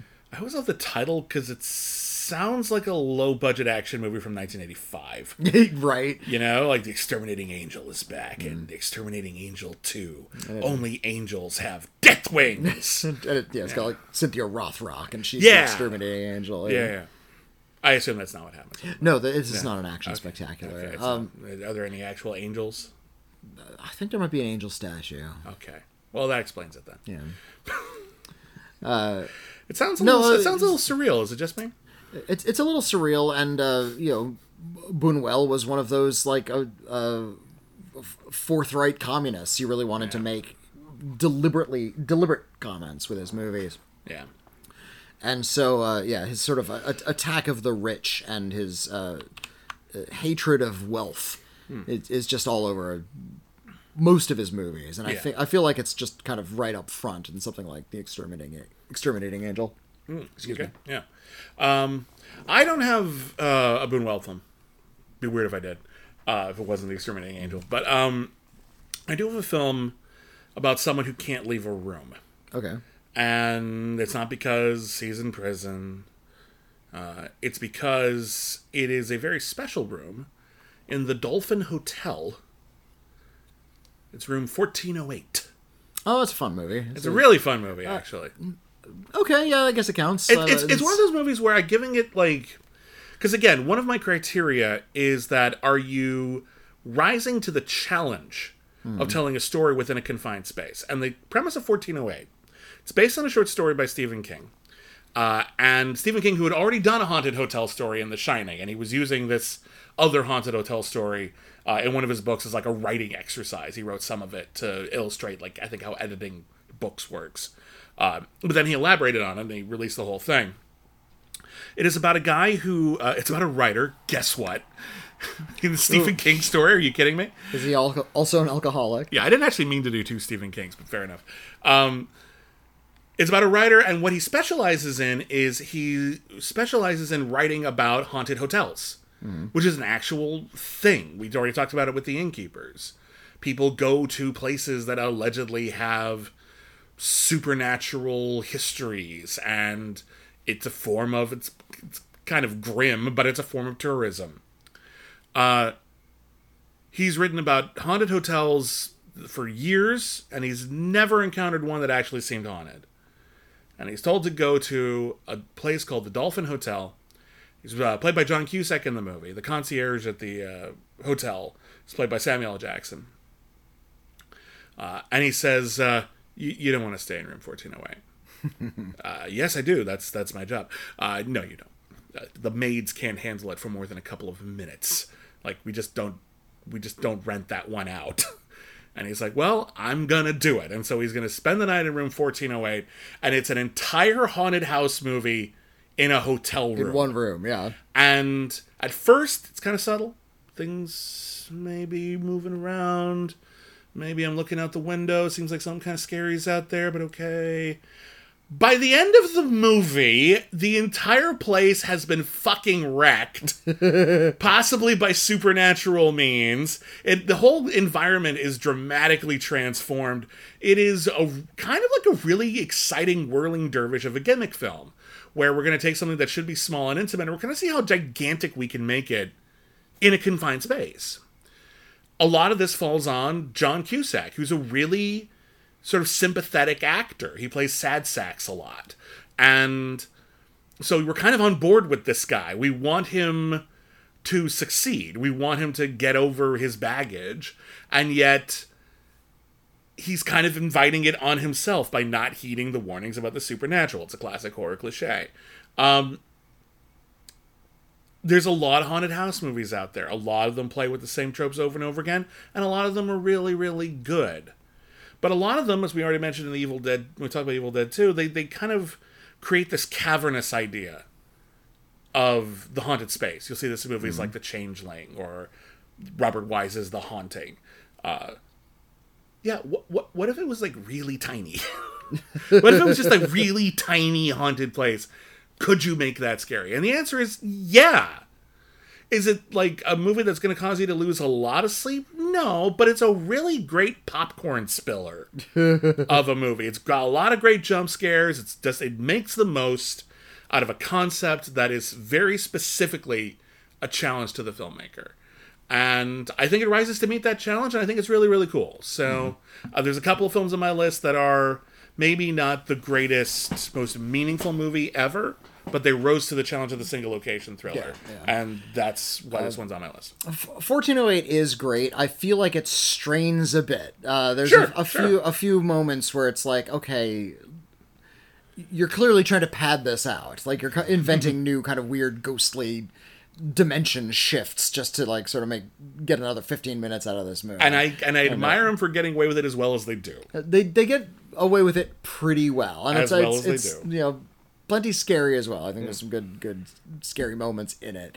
Um, Samuel L. Jackson is there. Okay, Yeah, he's, he's the he's, Yeah. he's the the hotel guy. Yeah, he's basically there to just give the exposition dump at the beginning, and he, he's great. He knows how hmm. to do that. It, that's the art of the exposition dump is something that they need to teach actors in schools. Because at some point in your career, you're going to have to explain how this monster works. You're going to have to explain how this time machine works. Hmm. And it's going to be information the audience just needs handed to them on a platter so that everyone hmm. understands the rules of this fucking movie. And it's going to be dry as shit. And the movie you all need to watch if you want to see a, the absolute best exposition dump anyone has ever done in a movie JFK. But- Donald Sutherland in JFK sits down on a bench, explains a conspiracy theory. It is the most riveting performance, maybe, of the whole 1990s. It's just an exposition dump. It's fucking phenomenal acting. Like if you can make an exposition dump work, you're an amazing actor. I, I really admire actors who show up in like action pictures or spy movies who mm. say who just say, "Okay, here's your mission." Yeah. because that's that's that's the whole movie. Yeah. that one scene that explains everything that happens that afterwards. That scene needs to So, work, and it's usually not a very well written Can, scene. yeah, can, can we give like Ashley Judd Yeah. an honorary Oscar because I think she's done that in several movies where she just kind of explains the case or is like that agent character. Like, nobody- nobody- Diane Lane has done it a bunch. like the only time like anyone ever actually like respected M in the James Bond movies is when Judi Dench hmm. added something to that role because usually he just goes into M's office and he tells him things. Yeah. It's boring as shit in Doctor No. Judi Dench brought a tone. well, she has an attitude about James. I have an Bond, yeah. opinion about you. I'm not just like sort of tolerating you. I'm actually like don't even I respect kind of you. you. Yeah. yeah. And that Judi Dench made exposition work so much that all of a sudden they felt obligated to give her more to do Mm. and make her not just an exposition character. It was incredible. Got, got, got kidnapped in one of them, I think. Yeah, yeah. Anyway, Two uh, of them, I think. the world is not enough, and then I think Oh, in Skyfall as well. Well, she's attacked maybe in Skyfall more than Something, yeah. kidnapped, but like I know, guess so, but she's like, part of the plot She's a key part of the yeah. plot in that one. Yeah. Um, let's see. Uh, yeah, no haunted house pictures. Um, Said he didn't have a lot of horror thrillers. Not of that's it. I don't. I don't exclusively have horror thrillers, but um, I mostly have horror. Oh, okay. thrillers. I have like three that are right now that I look at it. I, guess four, including I have all these like really arch pictures. I'm going to talk about Hiroshi Teshigahara's Woman in the Dunes, if uh, if I might. Uh, you might. That's another one I haven't seen. Yeah. Oh, you haven't seen Woman in the Dunes No, either. I haven't Oh seen anyone gosh. in the Dunes except for uh, like Kyle MacLachlan. Wait, what? Oh, D- oh, Dune. God, I didn't even, it was so bad I didn't even get it. And then, and then once I got it, I didn't want it anymore. no, um, Woman in the Dunes came out in uh, 1964. It's uh, uh, Hiroshi Teshigahara, who also did like Face of Another and a few other uh, really kind of cerebral thrillers. Uh, the movie is about a, a man who's he's a, an entomologist. He studies bugs, and he's down at a beach studying bugs, and he gets so carried away studying bugs uh, that he misses the last bus back home and has to find a place to stay locally. Uh, there's a house at the bottom of a pit in in the the be- at the beach Yeah. physically i'm not sure how that's possible and in fact there's a lot there's this kind of fairy tale quality that the physics don't deliberately don't make sense in this movie but they say you can climb down this rope and you can stay in this house with a woman who lives in that house it's, it's a little tiny house at the bottom of, of this sand Right. pit and he says okay I'll, I'll stay here for the night. And she's kind of weird. Oh. she she talks about sort of her like dead people in her life and uh, he wonders how she can survive down there. And there's co- the house is constantly filling with sand you will like you'll start to crunch down on sand crystals in the theater while you're watching like it, it, it's that this is a very tactile movie and in fact when the characters sort of touch each other there's shots of skin that, that makes you feel like like you're actually physically touching things Sure. and uh, in the morning, the rope is gone, and he can't climb up f- on the side of the sand. Like the Yeah. the the walls are too steep. Again, that doesn't make sense. You should be able to like dig your way out eventually. And what she does is she takes uh, she fills buckets with sand. People come there, lift them up uh, with rope, Yeah. and they use that in concrete. And in exchange, they lower food down to her, and that's how she survives Okay. that's not a very practical way to live. No, but I guess if you have this impractical way to uh, this infinite supply of sand, then I guess it's a good way to stay alive. Uh, but the sand, they even say this in dialogue. The sand she's is by the beach. It's full of salt. It's not good for concrete. Mm. So, what's going on here? He's trapped in some kind of weird dreamlike scenario. Yeah. And eventually, she just sort of reveals, okay, you know what's really going on here is you're lured down here because you're my husband now. Oh. Like, oh, okay, wait, what? Now, and you have to have sex with me, and that's that. And eventually, like after a couple days, and then after a couple weeks, he says, "Well, I guess I'm just trapped here, aren't I? I'm your husband now." He's not happy about that, and he Yeah. starts coming up with plans to like lure crows to the house so he can tie notes to their legs and uh, you know try to get rescued that way. And Yeah. uh, and it ends in this very bleak abstract kind of a way as to how like the relationship between these two people and where he ends up Um, it's it feels like a grim fairy tale if there was no moral, and and it was like the original version of grim of a grim fairy tale that where it was literally grim, like it was full of like death and Yeah. and pain. Imagine if it was about Rapunzel and she never got to like leave the tower or let down her hair. Right. It it was Rapunzel. Rapunzel was short hair. She wants to escape, and her she has no plans. And she no event- means, yeah. eventually just says, "You know what? This tower is actually kind of inspiring me and giving me purpose. Being confined has focused me." Uh, but not in a positive way. It's kind of Yeah. dr- driven him, the main character, a little bit mad. Um, m- more than anything, you're going to remember the tactile qualities. Uh, you're going to remember the goddamn sand. you, you will be like trying to empty your shoes at the end of the movie. Yeah, this is uh, why this is uh, we uh, George Lucas is probably inspired by this movie. When hate- Anakin said, sand. "Hey, he hated sand." Why do people slag on that? That that's not a terrible speech. It is actually. it is actually. He, he escaped speech. a desert world. He hates uh, sand. It's it's not so much the dialogue itself as his wooden delivery. I- will agree with you that Yeah. Hayden Christensen gives a, a horrendous performance in those star- performances in both of those Star Mm-hmm. Wars movies that he's in. Uh, a lot of people say he's a bad actor. I think he's a natural actor. I think he's good in the right role. Those aren't it. Uh-huh. That's he's he's dude, badly directed Natalie. Portman isn't good in those movies either. No. She's an incredible actor. Samuel L. Jackson's not good in those Yeah. movies. He, pl- he plays Yeah. man who is also a board. Hey, he's The- got a purple the- sword. the- the- oh, sorry, as a He's got a purple sword. very He's a purple sword. piece of wood with a purple sword.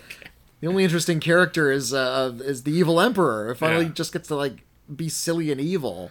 well, in any case, I have no movie about uh, a woman But yeah, in see, the see wo- please see Woman Yeah. in the Dunes because it is, is Yeah. intense and strange and will will give you nightmares in the best possible way. Uh, I do have a movie about people being very trapped in something. Okay. Uh, 1408, he, he did that to himself. Hmm. But in the movie Cube, Hey, cube people wake up in a cube. in a cube. This is a movie that is very specifically designed to have the cheapest production design they possibly could. Because the actors, again, are in a cube. At the edge, uh, at the wall of all the cubes, four sides, top and bottom, uh, there's a door. A little hatch. A little In- hatch. And, in floor, ceiling, and all four walls. Yeah. And when they open the hatch, the hatch leads to another cube, identical except a lot of them are different colors. Like there's like li- light lighting in shining the, through the lighting in the walls is a yeah, slightly different it's color. like one is blue, one is green, one is red. They don't know why they're in there. A bunch of people woke up. They don't know each other. They just know that they're trapped in a cube. There's nothing here. There's nothing to eat. There's nothing to drink. They don't know if anyone's coming for them. They just know that they got to do something. So Hmm. they start exploring the cube. And what they discover is that some of the cubes have death traps in them. booby trapped. And uh, determining which cube has a booby trap has something to do with the numbers that are engraved on the door to each hatch, which gives them a puzzle to solve. and they uh, they make their way to a hatch. They open it up, and it opens into blackness. And then they close it. It's like, what is that? That's just a- big empty space out there. That's a terrifying then- thought. What the hell then- does that and then mean? they hear a noise and they open the, the hatch again, and now there's a room there. So they figured out not only are there numbers, but these They're cubes are moving. moving around them. Because they figure if they just go in a straight line, eventually they're going to hit something, right? Not edge of some necessarily, kind, because yeah. every so often the cubes move. This is a brilliant concept for a very low budget sci-fi movie. Yeah. like a staggeringly low budget up- sci-fi movie. Look up what the budget was on. I'd be very because, curious yeah, actually because it could not have been much. It- There's it's good actors in it. There's some um, CGI for like the the death traps. Not it's not a lot. Um, it's making so much out of so very little. Yeah, it's a Canadian film. It Yeah, was made for they- it was made for three hundred and fifty thousand Canadian dollars. Yeah. And here's the thing you, you, it doesn't need to be made for any more than that. It looks good. It's acted well. Uh, I think it's Vincenzo Natali directed Vincenzo it. Natali, he directed the shit out of that movie. Really, really good filmmaker. I like Vincenzo Natali a lot. he did another movie I quite like that's also about a confined space called Haunter, I didn't see Haunter. which is uh, Abigail Breslin. Uh, uh, is living in a house with her family, and she goes through an entire day, and she wakes up and she's reliving that day. But this isn't like, oh, what's happening to me? She's been doing this for as long as she can remember. And what the title implies is that they're haunting this house. And they're forced to relive the last day of their lives over and over again. And she is trying to solve the puzzle of hmm. how we can break out of this loop and maybe that move sounds on. fun, It's yeah. a great premise. it's genuinely creepy. It's really underseen. Like nobody. I saw this at like. I think I saw this at South by Southwest, like ten years ago. Nobody gave a shit. It's good. It's not as novel as Cube because it's going off of some more familiar tropes that you may have seen in other things, but it's really, really good. It'd be a great double feature with this. Um, but yeah, Cube. It's one of those movies where the concept is so high that there's no satisfying explanation for it. Mm. There's stuff we find out and stuff that is hinted at about the origin of the cube and why they're there, but there are no straight answers. Yeah. The sequels started to give more answers. I didn't see Cube Zero, which I heard was pretty good.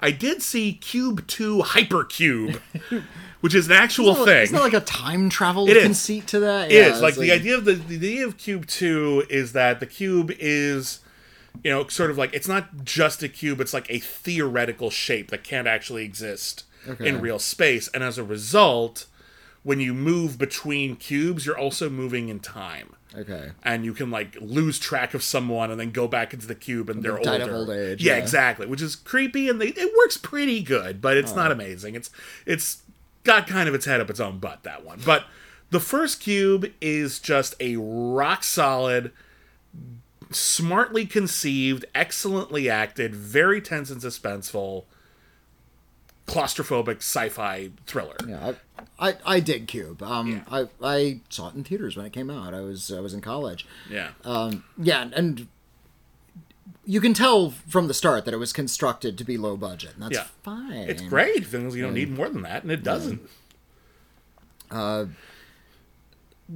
I saw uh, Vincenzo Natali's movie Splice. Yeah, that's a good one. That's a good like Which, modern which, Frankenstein good- vibe. Yeah, yeah. Where Yeah. it's these rock and roll scientists use like uh, Sarah Polley and uh, Adrien, Adrien Brody, and Yeah, they uh, use yeah, their own DNA to create new life, and they, It's they like create, a- create an animal human hybrid thing Yeah. that like is really kind of really terrifying. Yeah, it's really great. That's a good movie. and they're torn because they love it, but it's terrifying. But it's a mo- yeah, it's kind of a monster. Because one of the tragedies of Frankenstein is that Dr. Frankenstein rejected the monster. What if he didn't? And what if it still got fucked up? Hmm. Yeah.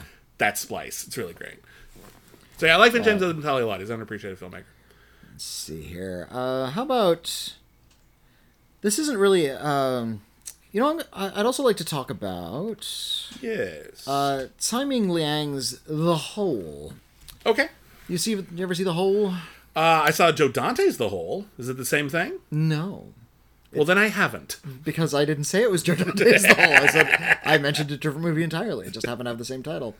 Um, the Hole was part of this uh, international film project uh, where a bunch of directors were asked to make movies about the end of the millennium. What what's going to happen when we flip over from 1999 to 2000? And if you were there at the time, there was a lot of like fear, but more than anything, just angst about being at the end of the millennium. Uh, Yeah. this is a new beginning, and it gave gave us a chance to sort of take stock of where we've been, and kind of get a little depressed about it. It's interesting. Like it felt like everyone was on the verge of like an existential crisis about like a whole thousand years have passed. What the hell does that mean? And then we cl- we ticked over into January first, and by January second, we'd all moved on. it felt like everyone kind of just walked away well, from it wasn't about the end anymore. That was Yeah. now now things have started, and we just have to go to work the next day, and that I was know. Part of the depressive angst. It's like we probably Yeah. nothing's probably going to happen. Uh, I know there was a second where you know the the Y two K fear, where a lot of computers were designed to only have two uh, two digits in like their internal clocks for the year, and when it would click over to zero zero for the computer, they would think it was like year zero, and then Yeah. like everything would reboot. And It would like think, people were afraid information would get yeah. lost, cor- uh, systems would get uh, uh, corrupted. Apparently, it was a legitimate concern, but we fixed it. So Yeah, yeah, who cares? saw it it worked out. fixed it, It so- Um, worked out. Yeah, we we treated it like a real thing. Imagine now, and there would be like half of po- the politicians and and Hmm. would be like saying, "Don't fix it." We like it that way. Yeah, You're corrupt if you want to fix we're- a we're- problem. We're, going to do as much work as we possibly can to not do any work whatsoever. Mm-hmm. It's it's that that's the new philosophy. Um, but the whole is interesting because it's about millennial angst, but it's also very much about the pandemic we just you know, kind of Okay. all the lockdowns we just sort of uh, went through because it takes place like a year in the future. Yeah. It's made in 898. It's set in 99. And a disease has ravaged Taiwan uh, where people are now afraid to leave their homes. They they're, they're like they're like mushrooms or or Yeah. mice. Like they have to seek lit, like enclosed dark places, and people just want to hide in there the entire time, and nobody knows what's causing this disease. Uh, it's a it's a Tsai Ming Liang film, so the interiors are always flooding. That's that seems to be a motif with Weird. with his movies, where uh, you go into like a basement room and there's just like two inches of water underneath.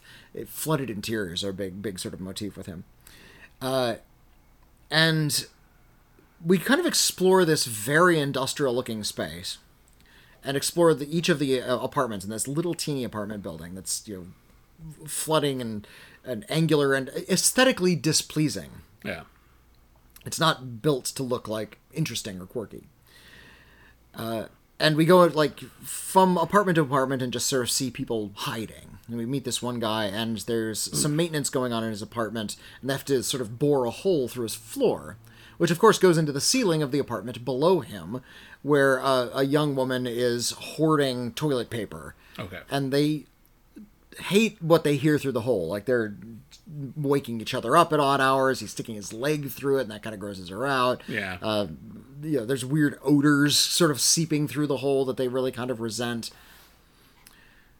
But Tsai Ming Liang is clearly making a movie about how, although we as human beings tend to, especially when we're in maybe uh, a depressed state, or just when we feel like we're in a rut, we tend to hole up, don't we? Tend to hide. That's, Yeah. that's our instinct. We want to be kind of alone and, and confined and sort of like a womb like experience that we're trying Yeah. to create for ourselves. yeah, we're trying to we're trying to protect ourselves, aren't Um, yeah. we? Yeah. We have that, but it's important and f- as a species to connect, to reach out of that occasionally, to leave, to uh, leave the comfort, to you know have a hole punctured through that comfort zone and reach through and find another person on the other side somebody who might be going through something really similar.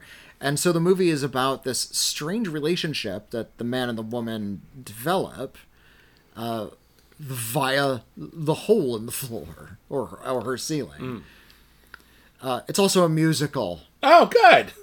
but they don't the two characters don't sing though. There's just like like a just like a dance number Yeah. in the middle of it.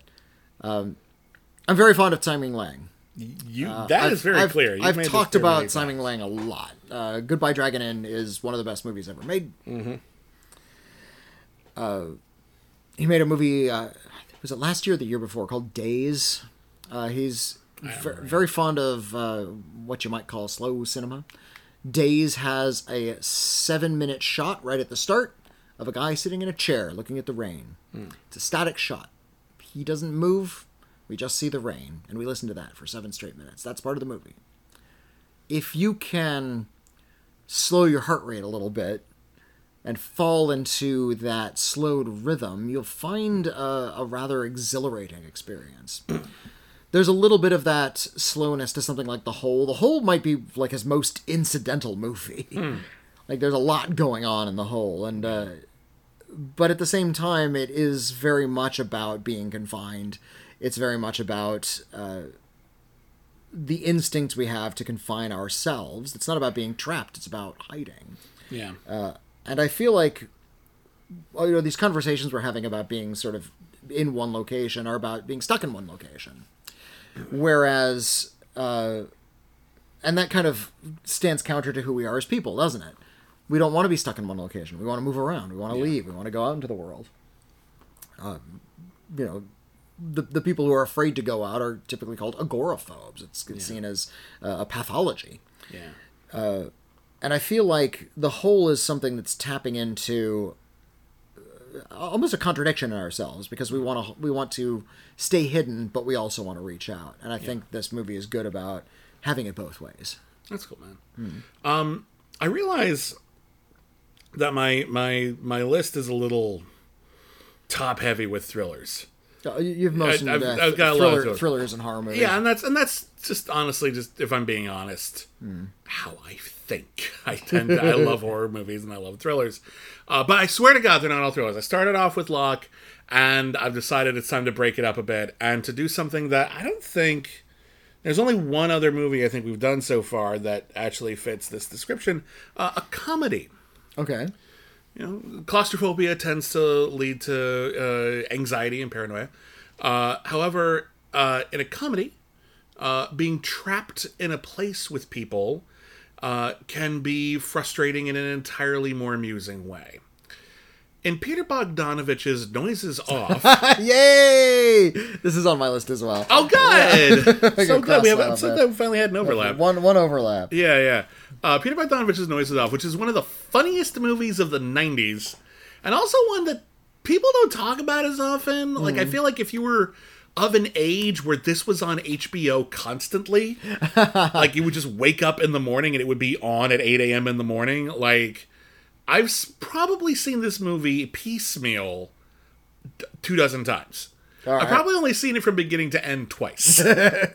but by God, do I love the movie Noises Off. Noises Off is based on a play, uh, and the premise of the play is that we're watching the dress rehearsal of the play, Yeah. which is a great, fun premise.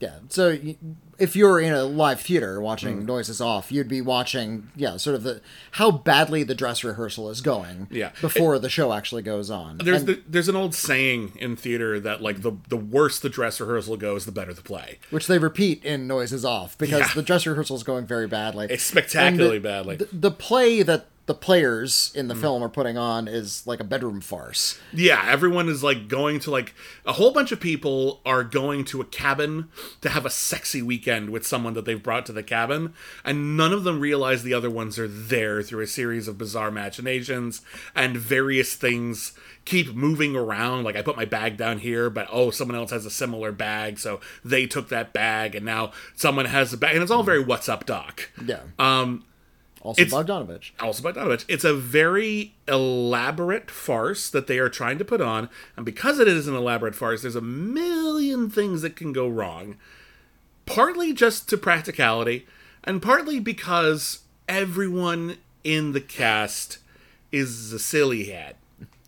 Uh, it's got a great cast. Well, they're, Michael well, they're all actors, I know. they? They're all actors and they all have silly uh, uh, uh, personae. Foibles, Uh, yeah. Michael Caine plays the director. He's the one who is ostensibly the sanest person in the room, and he is just desperately trying to keep this on track. While people like Christopher Reeve playing like the hunk actor who's like trying to like make it legit in the stage, uh, all of a sudden doesn't know what his character's motivation is at the dress rehearsal. and now I have to stop everything and explain the play to you. Um, people like lose their contacts in the middle of everything, and everyone has to find the contact, little things like this. One of the actors is an alcoholic, but you know, in that funny movie kind of a way where Yeah. he's just sort of unreliable. Check out this cast. It's Michael Caine, Carol Burnett, Denholm Elliott, in what I think was his last role, John Ritter, Christopher Reeve, Nicolette Sheridan, Marilu Henner, Julie Hagerty. Holy shit! That is a dynamite ensemble. And, and they're all on. They're all like, they're great. all 100% on. They're they're totally killing it this entire time. So like the first half of the movie is we see the dress rehearsal, and the second half is like them actually putting on the show and things happen behind the scenes, and people are running around and trying to get to the stage at the right time, and it's all very manic. Um,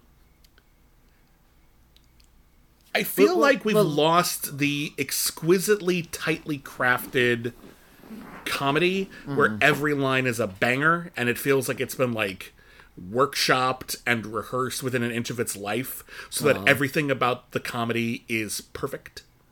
That's something that we would get on the stage. That's you know that kind of bedroom farce. You know, everyone slamming doors at just the right time. There are very few of those now, and Noises Yeah, Off is one of the best ever.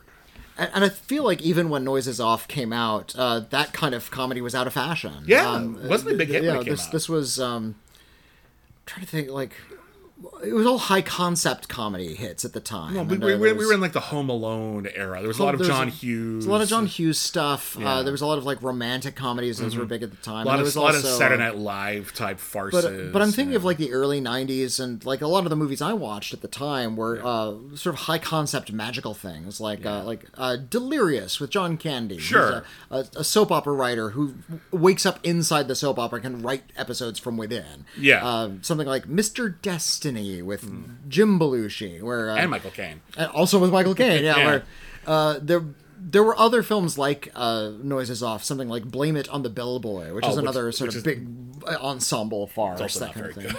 So I, I watched it a bunch. I was also. I think I, I think I was just very fond of John Candy at the time. Was I watched Who's Was Harry John Cromwell. Candy blaming the bellboy? Yeah, he was. Okay, I just, I And, just you know, remember so- Dudley Moore. So, so was Jim Belushi, in fact. oh my god, really? Wow, I've Or, not seen or, the movie or no, wait, I'm confusing that with Once Upon a Crime. There's uh, there's a lot of a lot of those kinds Remember of movies. Madhouse with John Larroquette? Oh, I, I remember that they one. They keep yeah. Mm. getting family guests, and they're like, oh god. what was that? What was that one with? Oh, Oh, these were these were my jam back when I was like What was that one 12. with Jeff Daniels where everyone was trying to get at like buried treasure in the basement of a house? with Jeff? Daniels, Jeff yeah. Daniels Jeff? Daniels played like the main guy in it, and like a whole bunch of criminals were trying to get like the the, Treasure. Uh, but the treasure was like stolen money. It wasn't Yeah. like, like pirate treasure. I, I don't remember that one. I will yeah. figure that out in a minute. Hang. Who was in Blame on the Bell? But Dudley Moore, Bryan Brown, Richard Richard Griffiths. I don't think John Candy was in Blame It on the Bellboy. Okay, yeah. I, I was can conf- see why you'd think. I he was confusing it for Once Upon a Crime. That's the one with John Candy and Jim Belushi. I think you're correct. Yes. But I also saw Blame It on the Bellboy a lot, and that, that was that, that was my jam. But that that those kinds of farces were around. Uh, Mel Smith directed a film called The Radioland Murders. That was a Lucasfilm. That Uh, movie's that's- underrated. That one's pretty funny. It's it, it's energetic to the point of exhaustion. Like Oh, it it, is- oh, it, it's it, it super- outstays its welcome, super but it's frenetic, pretty good yeah. for a while. Yeah. But yeah, th th that sort of like high concept comedy was like in vogue. But I think by the time Noises Off came out, it was falling away. It was giving away to things, well, things like Clerks, really, uh, like much Yeah. more talky uh, comedy films. Uh, and, More, and, more, and more, then- more conversational because Noises Off is very talky, but it's more Well, that's what I meant. That's what I meant when I Oh, I said see. talky, conversational kinds of films, and also uh, we were only a few years away from like the gross out wave, of like the Farrelly Brothers stuff. Oh, Yeah, which, Dumb and Dumber really brought yeah, that. D- Dumb and Dumber cracked that open, and you know, for for a, a few preciously disgusting years, uh, there were a lot of bodily fluids in our comedy. Films. There goes the neighborhood. That was the Jeff Daniels film I was thinking of. I There's a whole bunch of prison escapees who try to like steal money from the bottom of a house, and Jeff Daniels is there. Is it like Assault on Precinct 13 where he has to shoot them? No, no, it's it's a suburban comedy. I think Judy Uh-huh. Davis is in it. Who else is in this movie? Thing? Hold on a. This is gonna drive me nuts. Oh God, it's one of those movies where when they like describe the cast, everyone has like a, two paragraphs describing their character. Jeff Daniels, Catherine O'Hara, Hector Elizondo, Rhea Perlman, Judith Ivey, Harris Yulin, Jonathan Hmm. Banks, Dabney Coleman. It's a good cast. Chazz Palminteri. Yeah, Jeremy Piven back when that was not a bad thing. It's, it's like a who, who's who of hey that guy. that's actually a good line. You should write that down. anyway, Noises Off is really, really, really, really fucking funny. But Mm. let's move on. Uh, okay. Um, I love Noises Off as well. Yeah. Uh, and that's that's mine. Uh, that was on my list as well. So uh, Okay. Well, I guess that actually means I, guess should you- take you- the next one. Yeah. So you get you you get another one. Okay, uh, I try to avoid movies that we've talked about a lot, but as you run down the list, you, there's a few Yeah. that are just so damn down, good. yeah. We're at a point now where I think all but one of mine are like probably a little on the obvious side, but they're just that good. Uh, and I'll start us off with Alfred Hitchcock's Rope. I, I figured you choose either Rope or Rear Window. Yeah, I, I, I wanted it in Rear Window, but I've talked about Rear Window a lot lately, and I've talked about Rope less. They both deserve it. Like, if I could give a tie, and I think it'd be cheating to do so, I would. You know, Rear Window all takes place inside James Stewart's apartment as he's like being a voyeur and looking at his neighbors and living vicariously through them, and he begins to suspect one of them's a murder, uh, a murderer. It's one of my favorite movies of all time, like top ten. Period. I love it. Rope is used to be like the black sheep of Alfred Hitchcock's filmography. It's like one of those little experimental films that like he was like playing with the form and people kind of respected him for trying, but it didn't get a lot of like actual critical appreciation. And I think in the last 10 to 20 years, Rope has risen from cult favorite Alfred Hitchcock movie to one of his classics. Uh, it is a story based on uh, the real life and absolutely tragic uh, uh, murders of Leopold and Loeb, who were two guys who just decided to commit a murder to see if they could. That was it. And this the idea Intellectual thrill Yeah. they get. and the idea that people would commit a murder not for money not for land not to like you know steal you know kill someone's husband so that you could marry their wife you know that kind of thing but just for the sheer act of killing was so perverse that it really stuck in the culture. People talked about it for many, many years, and a lot of movies have been made directly or indirectly about Leopold and Loeb. And the rope is, is indirectly; it's not literally about them, but it's inspired by that idea. Uh, and it stars. Oh wait, it's who's the other guy? It's Farley Granger and um, Guy, I, I would have said it if you had just asked me. I me. know. God damn it! Hold on, it's Farley Granger and the other guy. And the other guy. You know that other guy, John Dall. John Dall! I knew he. Had, I knew he was an actor who had the same name as a director. It was John Dall. It's spelled differently, but uh, Farley Granger and John Dall. Uh, they're college students. Um, they have a friend, and at the in the very first moment of the movie, there's like the credits are like looking out over the streets of like New York, and then the camera moves into an apartment, and inside the apartment, a guy's already getting murdered. Second shot in the movie. Uh, they choke him to death with a with a rope, and then they put his body in a big chest. And what we quickly discover is that they're having a fancy party in a few minutes. And they've decided to kill a guy just before that and to hide the body in plain sight. They put a tablecloth over the box with the body and they serve food to people at this party who knew that guy and think he's showing up today, including his girlfriend, the guy who has a crush on his girlfriend, the dead guy's parents. It's And- gruesome. And Jimmy Stewart, who And is- James Stewart. who, who is the one who gets a little suspicious. James Stewart, who you know had had been a heartthrob, Mr. Smith Goes to Washington, everyone loved him, playing here a really dark character for this time in, in James Stewart's career. Uh, he plays a professor, a college professor, who, as an intellectual exercise, encouraged his students, the murderers in question, to consider the possibility that maybe murder can be moral, justified. Mor- morally permitted, yeah. Yeah, like if you are a great person, surely you should have uh, uh, the right to kill a not great person, not a bad person, just someone who you consider worthless. It's pure fucking fascism, like the most evil fucking thing.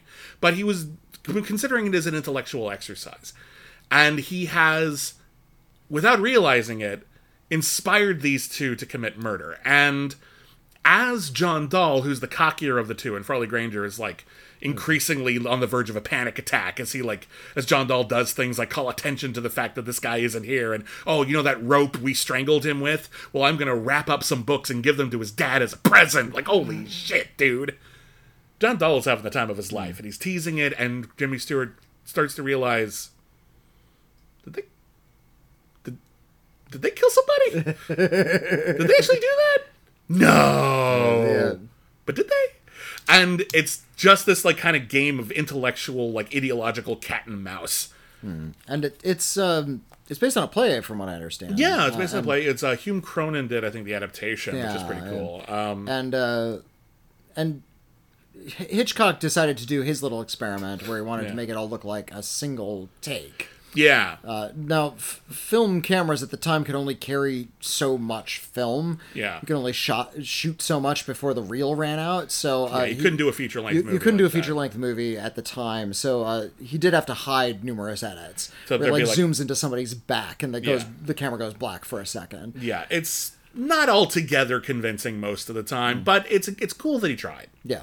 You know, um, it was I think it was his first film in Technicolor, so it's like it's an interesting choice because it's such a confined film. Yeah. But it's Well- really cool because it takes place like at like sunset and the lighting gradually changes through the window. I, and- I don't know what Hitchcock thought of like film technology, Hmm. like cameras and lenses and that sorts of thing, because he he did like I'm going to shoot in color into this gimmicky film for Rope, but I'm going to set it in one place. Hmm. yeah. Uh, and he did the same thing with Dial M for Murder. I'm going to shoot this thing in 3D. What are you going to shoot in 3D? A, living house. room. Yeah, I know, it's ridiculous. Why? I think he found that impish. He had a sense of humor, that guy. yeah, I'm going to use the, the latest Yeah. camera technology and shoot nothing. Yeah, I think I think he looked at cinema oftentimes as a series of little jokes he's playing on the audience. Um, the techniques that he used for rope, or he also used in a movie that's it's not one location, but it's really good, and it's easily his most underrated movie, if you ask me. It's called Under Capricorn,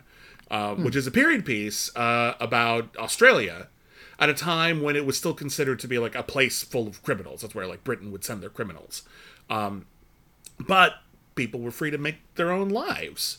And so it's about a young man who goes to Australia and finds himself wrapped up in this very tragic, kind of gothic uh, misery uh, between Joseph Cotten and Ingrid Bergman. And they're married, and she's racked with guilt over something. And she's become kind of the shame of the family, and he's trying to like elevate their standing, and she's you know it's it's like almost like an origin story for um, um, Jane Eyre, the woman in Jane Eyre. Um, but he shoots a lot of that movie in one extended take. Okay. But he doesn't try to hide it. He just shoots a lot of the movie in extended takes. And it works really, really great. Ingrid Bergman is as good as Ingrid Bergman has ever been in that film, which is to say, one of the best actors ever. So a lot of people look down on that movie, and it's actually kind of like hard to find. I can't remember the last time it was ever released on home video. But if you get a chance to see it, deeply underrated, like really quite good. Um, so it's good, and it's of a piece with Rope, which is why I bring it up. Anyway, moving on. Okay. Um. Uh, th- these are my runners up. Uh, I I chose rope. I also put rear window on my runners up. Um. Okay. I figured you'd choose at least one of them, so No, no, no. You know, you. you know me well. yeah. I I've sus- I, I suspect two of my remaining films are probably on your list. Uh, At maybe, least one. Maybe. I'd be Uh, shocked if at least one wasn't. uh, well, one of the ones I'm going to talk about is My Dinner with Andre. That was Uh, one of them. Okay, Okay, go. so we both got My Dinner with Andre. Yeah, yeah, Um, yeah, this is uh, uh, Louis Malle's uh, film from 1981 uh, and 80, 81. It was 81. Around there. and it's about uh, Andre Gregory and Wallace Shawn playing versions of themselves, kind of. Uh, they're playing characters named Wally and Andre anyway, Yeah. but they're not telling their own life stories. No, it's it's it's fictionalized, but you're supposed to identify with them as the performers. so- and uh, and they're at a nice restaurant in New York. Mm-hmm. Uh, they haven't seen each other in a couple of years, and they're going to catch up at a dinner at this restaurant. And the they weren't even ever that close. They That's they were they were Yeah. they worked together in theater like Yeah. several years before. Yeah. And the Andre Gregory character went on this like sort of spiritual sabbatical. He left the country and he talks about working with like gurus and, and you know Experimental theater in the woods. yeah, do, doing like, yeah. experimental theater and all these like spiritual Very- mystical exercises and, and Very, very a lot of pretentious crap, honestly. well, a lot of pretentious crap, but clearly he believes it that he Yeah. actually had this kind of transcendent experience. And uh, Wally, the Wallace Shawn character, Mm. comes back with, "Well, all of that is well and good, and I see that you've gone through this experience, Mm. but." You know, when it comes to the things I take pleasure from, the things that I can kind of find catharsis mm. with, it's just having a nice cup of coffee in the morning. Mm. yeah, it's having an electric Yeah. blanket when it's cold. Yeah, the electric blanket. It kind, Yeah. kind of comes to. I love my electric blanket. because it's easy to you can reduce the entire movie my dinner with andre which mm. with- with the exception of an opening where wallace shawn goes to have my dinner with andre mm. And then he takes a cab. and then he takes a cab on the way home like 98% of the movie is the dinner with andre Yeah. It- um and it is just an extended conversation about a variety of topics, and you can very quickly boil it down to like one thing if you wanted to, because what what did you just describe? Andre has the capacity to have that kind of you know world traveling sabbatical because Andre has money.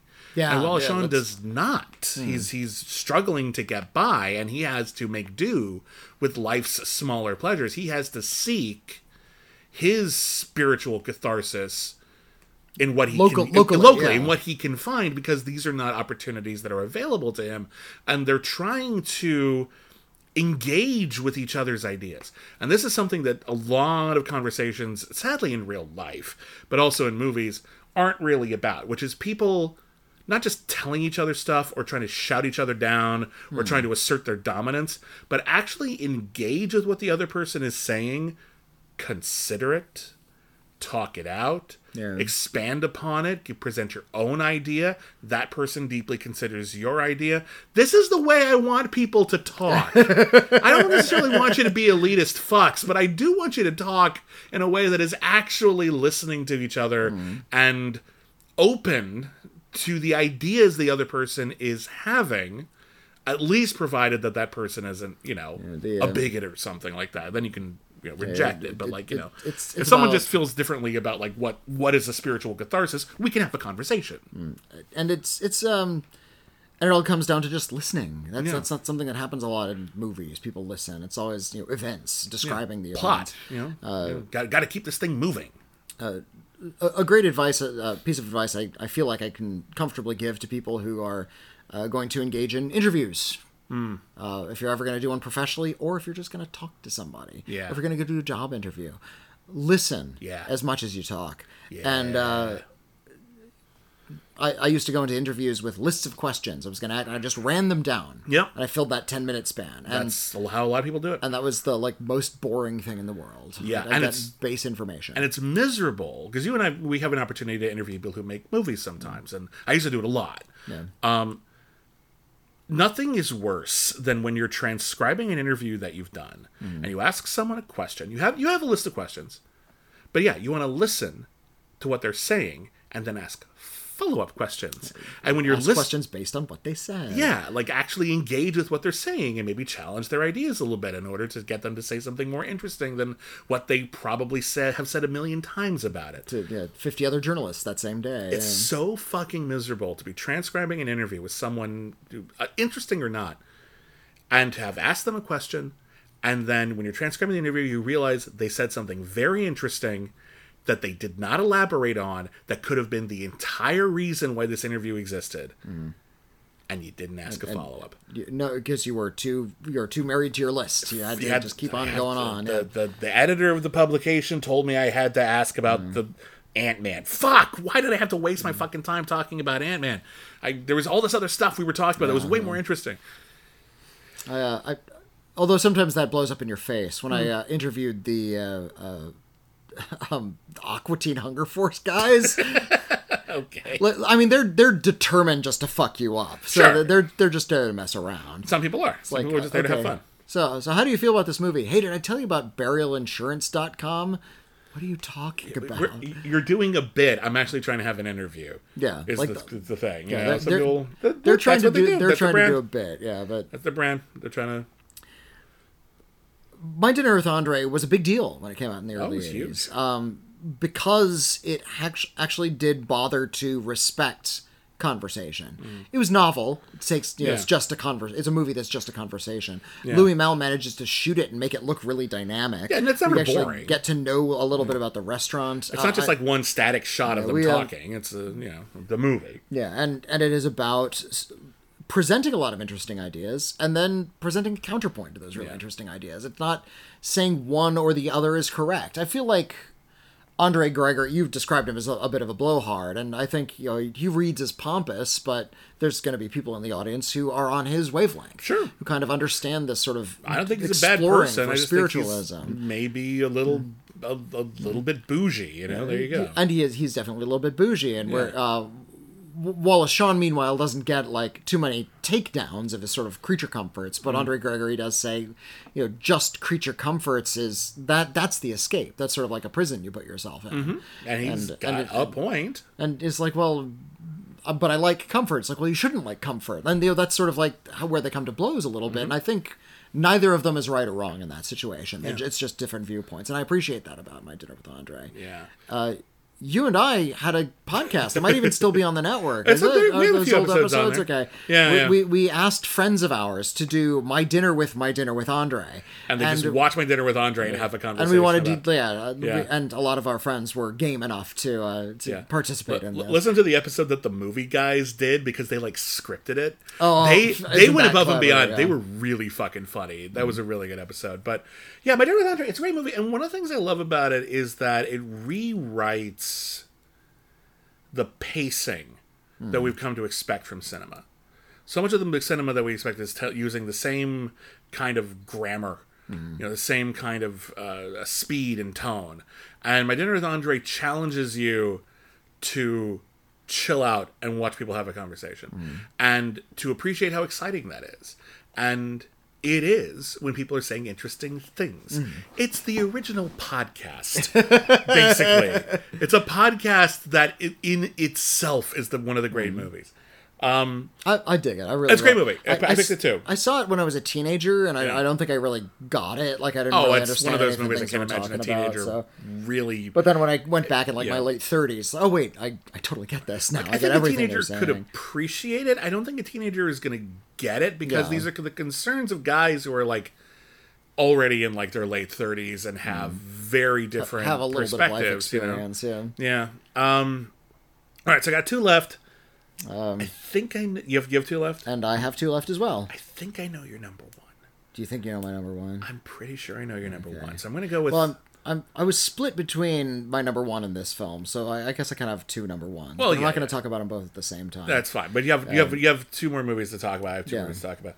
Uh, I think my number one might be your number one, so Hmm. I'm gonna hold off and I'm gonna pick the one movie where I was like, "Is this bullshit? Like, is this is this wrong? Is this like doing it wrong?" But the more I thought about it, the more I remembered it's got to be a tight and closed location and it has to present in its uh, sort of narrow scope uh, challenges to the filmmaker Okay. to to overcome and perhaps add to uh, the, the overall quality of the film by making it distinct. Right, you're not dropping any hints here. I'm trying to guess No. what you're going to say. Searching Okay. the John Cho movie. John, Cho, yeah, yeah, yeah. it takes place entirely on a computer screen. Which uh, is is a new kind of emerging genre. Uh, Yeah, there's a few of these. a few Yeah. movies that um, The uh, the Unfriended movies were like this.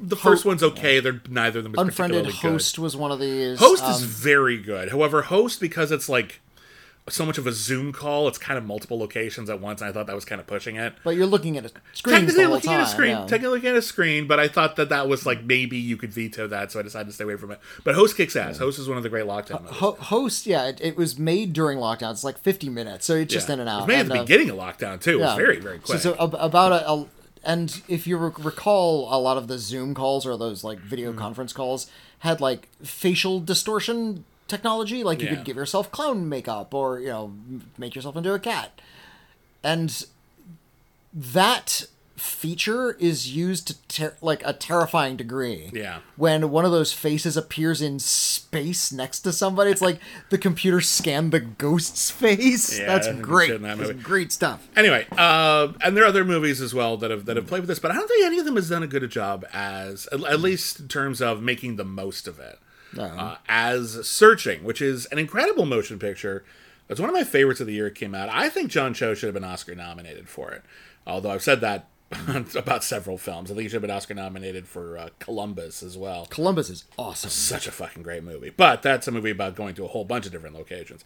Anyway, Aneesh Chaganty directed this thing, and um, it uh, stars John Cho as a single father. His wife died. I forget what happened, but. Uh, and since his wife died, he's been estranged from his daughter.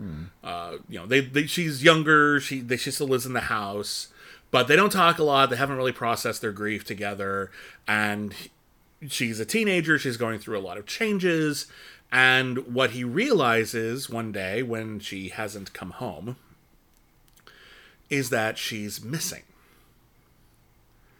And in an attempt to track down any sort of clue he can find to where she might be, he goes into her computer and starts looking at all of her accounts, her hmm. emails, her social media, her other social media, her secret social media. and he starts to realize the Photo accounts, the financial transactions. yeah, Yeah. he starts to realize that he didn't know his daughter at all.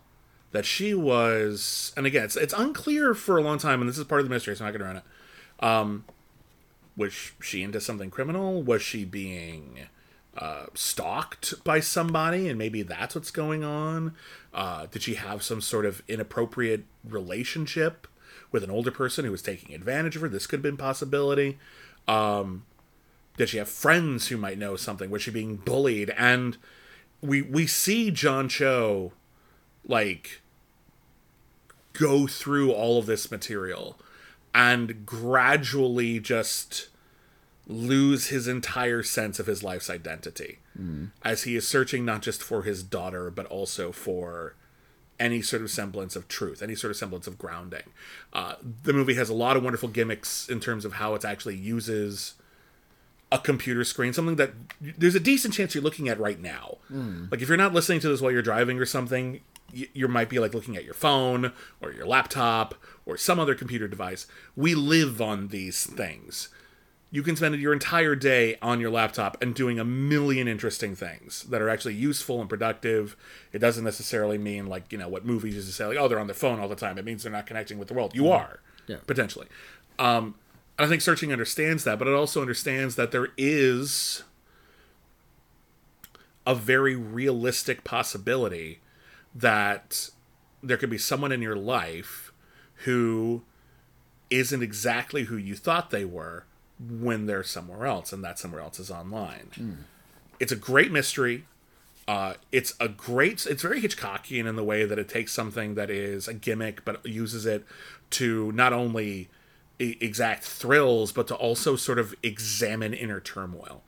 Uh, and I love it to pieces. I think it needs to be talked about more. I think it's a modern classic. Uh, it, it's really terrific. It Yeah. it understands the way tech works. Yeah. It understands the way it operates. It also uh, is maybe one of the best edited films I've ever seen. It, Yeah. it, it is uh, so clever in the way it uses the language of modern technology and the use of computers to pace a scene. Yeah.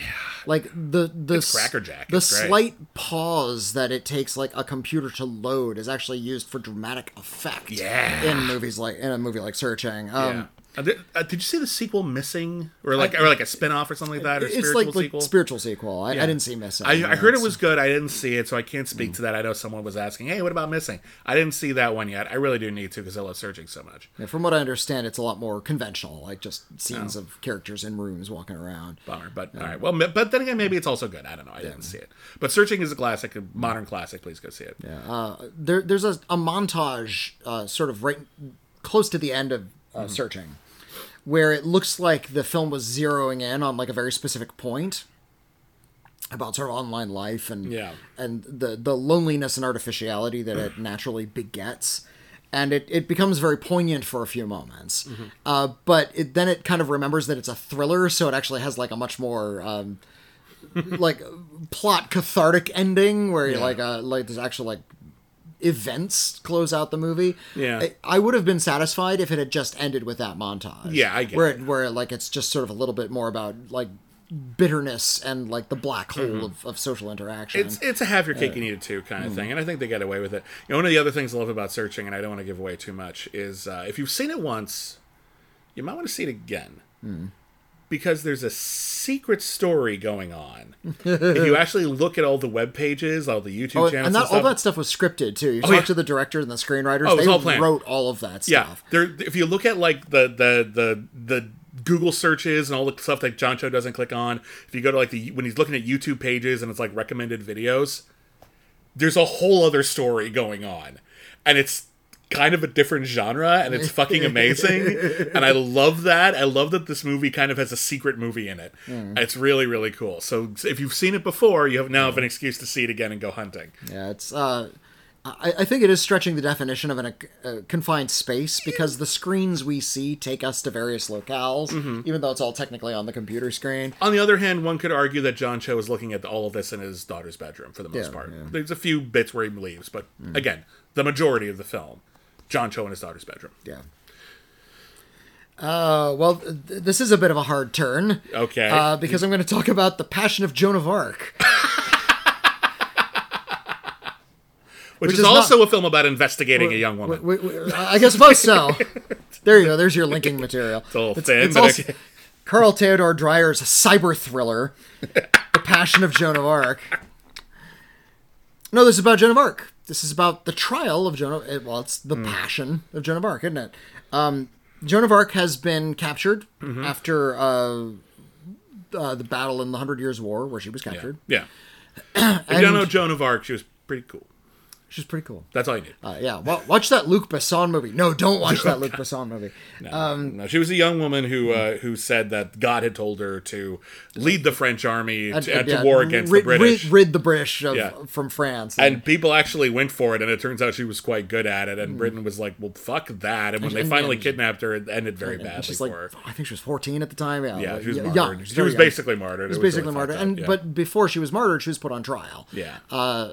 very was young. basically martyred. She was It was basically really martyred. fucked up, And yeah. but before she was martyred, she was put on trial. Yeah. Uh, f- and there was a lot of corruption in the trial. The judges uh, were some of them were sympathetic to her, but a lot of them were like pro-English judges. they were like, looking being, for an excuse to execute an enemy of the state. th- th- they just wanted to murder a girl, I think, uh, and that's a big part of it as well. Um, there's multiple characters in this movie, but there's really just two. There's Joan of Arc, who's played by Maria Falconetti, I think it's her only movie she ever did, only movie she ever did, and she's one of the great performances. Period. And there's like this raft of judges, but they kind of like mash together in this like classical painting kind of a way. There's got these grotesques they're all staring. they don't really like have like a lot of distinct personalities. It's pretty no, much all no. just accusing. Yeah, They're an accusatory presence. and they try all these different things. Like here's a f- here's a letter that's clearly forged, but here's a letter, but we know you can't read, so it's this. You have to. You've been betrayed, and she doesn't fall for it. And uh, yeah. This is this was made in uh, this is a silent movie. It's made in the late twenties, and silent movies. Uh, a lot of silent filmmakers, especially in like around the late twenties, were following in falling into this really wonderful place of rather or enormous operatic storytelling. These gigantic melodramas, uh, and there was a, almost a mythic feeling to a lot of silent films I've seen from this specific era. And so when Joan of Arc remains kind of beatific, it's not meant to be realistic or grounded. They're supposed to be a holy air about her. She's meant to feel like a, a creature of God. And I feel like Carl Dreyer uh, captures this like almost elevated feeling about Joan of Arc. And she's a saint. It's okay to do that with a yeah, saint. you can kind of you've got a built-in justification. Yeah, and Yeah. so she's being a- accused, and she bravely, you know, stands up against them, and it, you know, feels, you let lest you feel like you can accuse this film of being corny. It is the opposite of that. It actually achieves what it sets out to do. Um, it's not just a one location film. You're not even sure what that location is because Carl Dreyer films this almost entirely in like extreme close-ups. Yeah. it's like heads and shoulders, pretty much. They're all throughout. it's practically taking place in like this white negative space. Yeah. Um, but uh, the implication is it's a courtroom. It's a courtroom, yeah. And uh, you read up about this movie, and and Dreyer tried to like recreate the architecture of the time. You can't tell. No, I mean, it's like it's just white walls behind Yeah. these characters. Yeah. Uh, he Dreyer really knew how to do really dreamy movies. Oh, uh, yeah, he did Vampyr, Because yeah, we talked about. Vampyr recently, and that is one of the best vampire movies. God damn maybe it, the best vampire. I when I first saw Vampyr, I did not get it. I was not ready for that movie. when I rewatched it again, I realized this is like it's, the it's first. a fucking nightmare, is what it is. It's if, a if you think A24 horror movies are like new and exciting, watch Vampyr and realize, Yeah. oh shit, nothing is new. Movies have always been amazing. always been this, yeah, Holy since shit! the since the silent era. yeah. um, oh god damn that Re- movie! really yeah. seek out Vampyr, especially yeah, We're, we're coming up on Halloween. That's a good one for Yeah, it's a Halloween. great one for Halloween. Yeah. Passion of Joan of Arc is a good one for any time, though, um, because it really it really captures sort of the the enormity of that story. It captures the uh, uh, moral fortitude of the main character, all while just shooting people in close up. Uh, Yeah. the, the actors weren't al- weren't allowed to wear makeup, and the photography uh, and the lighting somehow adds extra. It feels like they add extra texture to their skin somehow. Like they they look grittier somehow. There's a- and and that I, lends that sort of magic quality. And when Maria Falconetti sort of Yeah. like angles her head up, and I don't know if they got like pinpoint lights right on her tears, Yeah. but it's like her eyes are shining as God shines through her. And of course, she is martyred, and it's tragic, and that's the way the story ends. But it is uh, an elevating experience. Yeah, I don't know why I didn't. I don't know why I didn't pick. It's actually this one occurred to me, and then I was like, I don't know. Should I just make a bad call? And I decided to do so because this should totally be on the list.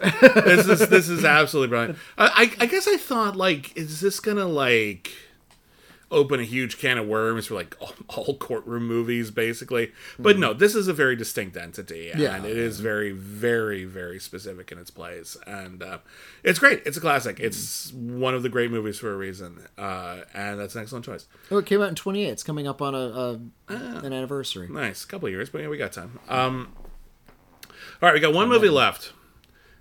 Did we pick the same movie, Witney? I'm going to ask you a quick question. How Yeah. many angry men are in? Uh, Why 12 your- of them? of okay, course, okay. yeah. we both picked the same movie. Okay, good. That, yeah, because that's my this number is one as well. sometimes the obvious choice is still the right one. Uh, And Sidney Lumet's Twelve Angry Men is considered one of the great like legal thrillers, one of the great like ensemble acting films, and certainly one of the great films that takes place almost exclusively in one location.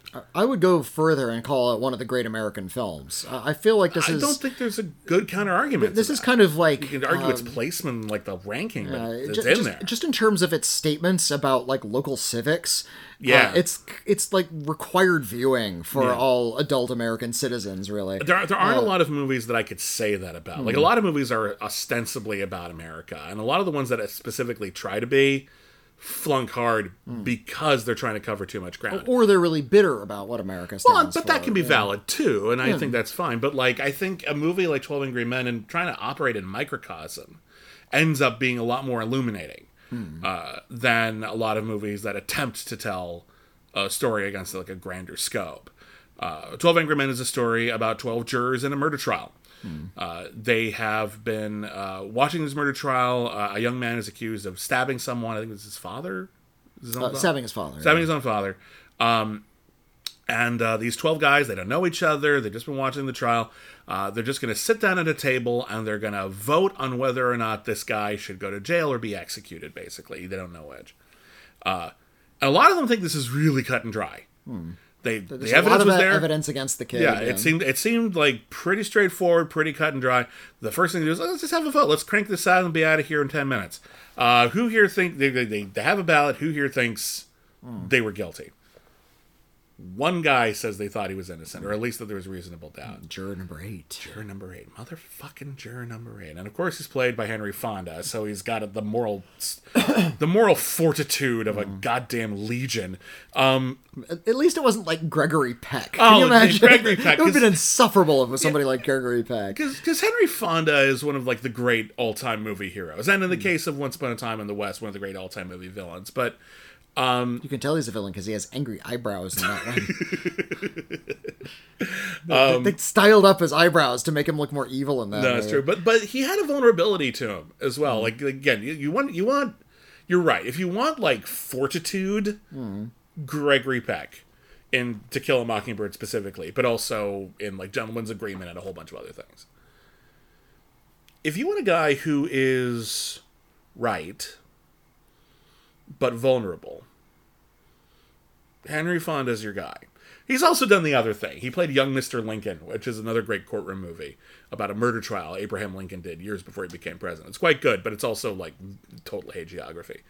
Um, yeah, he plays a guy. He's just a normal, everyday guy, and he just thinks to himself, you know, we're deciding on a person's whole fate here, and I think we owe it to him to talk it out and actually examine, like actually do our job instead of just writing this off because we don't think enough of this person to do that. Hmm. And what he discovers as he attempts to sort of just say, well, here's all the things that you think that happen in trial.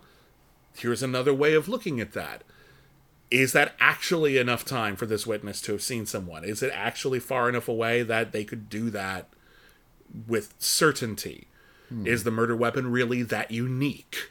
Is it actually possible for anyone to get a knife like that? And over time, some people who were simply convinced by uh, the the certainty of the prosecutor start to realize that the prosecutor's job is to only present their case Yeah. and leave out all the stuff. So, like, if you don't have a great defendant or a defender, like you don't have a great like defense attorney, uh, it's only up to the jury to question the evidence. And then you come to the realization that some people are just racist fucks. and they don't care if they did it or not. They just care that they have the power of someone's life in their hand and mm-hmm. they want to use it. Um,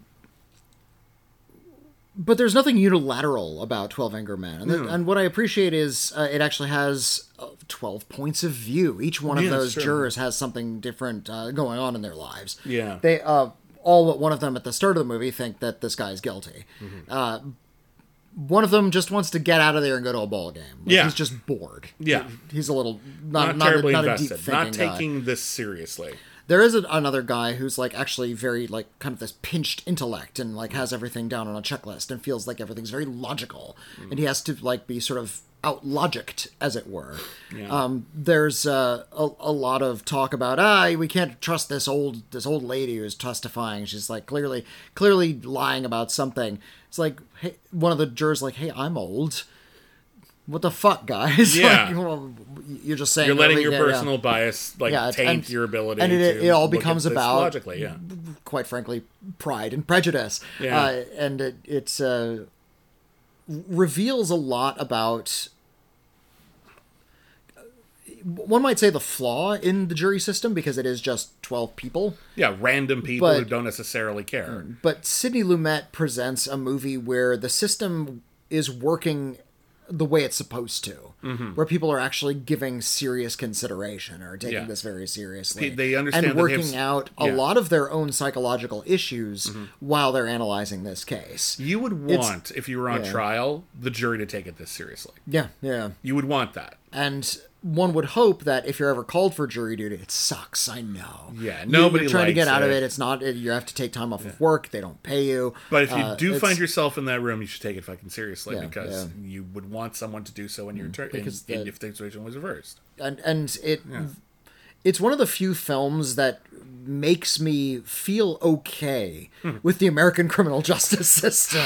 Uh, I, I understand it's a fantasy because a lot of it is corrupt and a lot of it doesn't work, and it's really you know A lot of cases don't even go to yeah trial anymore. They, they try to actually like, like get settle people, out of court and that kind of yeah, stuff. and that's and that. A lot of people get screwed on that and actually do more time than they might have otherwise, Mm. just because they're concerned that if the jury doesn't take it seriously, if their lawyer isn't that good, Mm. if people have biases, they could pay much more dearly Yeah. for something they might not even have done. Mm-hmm. It's really, really terrifying. The thing about 12 Angry Men that I think is interesting is that in some cases it's very gritty and real.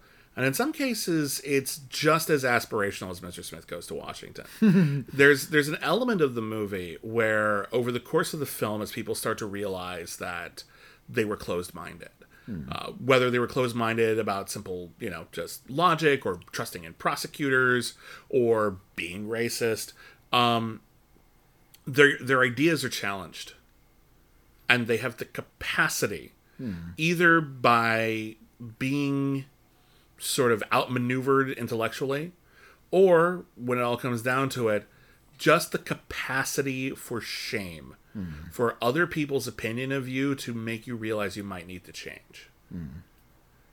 And sometimes I think that's a fantasy. yeah. There's Um, definitely people who I don't think would be capable of the level of introspection that all 12 people in this Mm-hmm. room ultimately are capable of. and that's something that uh, maybe I've become cynical, maybe the world has become cynical, maybe it was always cynical, and this movie, as gritty as it seems, is a little more hopeful than maybe is realistic, or at the very least, I don't know. But but that grit sells it. It, it doesn't have like you look at something like Mr. Smith Goes to Washington, and there's this kind of innocent quality to the Mr. Smith character. Yeah. uh, he, the world is corrupt, but he's innocent. He yeah he's oh, there. There are still innocent things in the world that are worth fighting for, in something like Mr. Smith Goes to Washington. Twelve Angry Men just sort of presents things really matter of factly. Yeah. This these are the facts of the case, and it is very logical. And in fact, there's a whole murder thriller going on underneath all of this introspection that's going on. Someone died. Yeah, s- someone died, and we're investigating like from the jury box, and we're sort of like sort of sussing out evidence. That's uh, a really great legal drama. Mm-hmm. Even if you're not into the psychological aspect of it, or you're sort of delving into the characters, you can get behind that.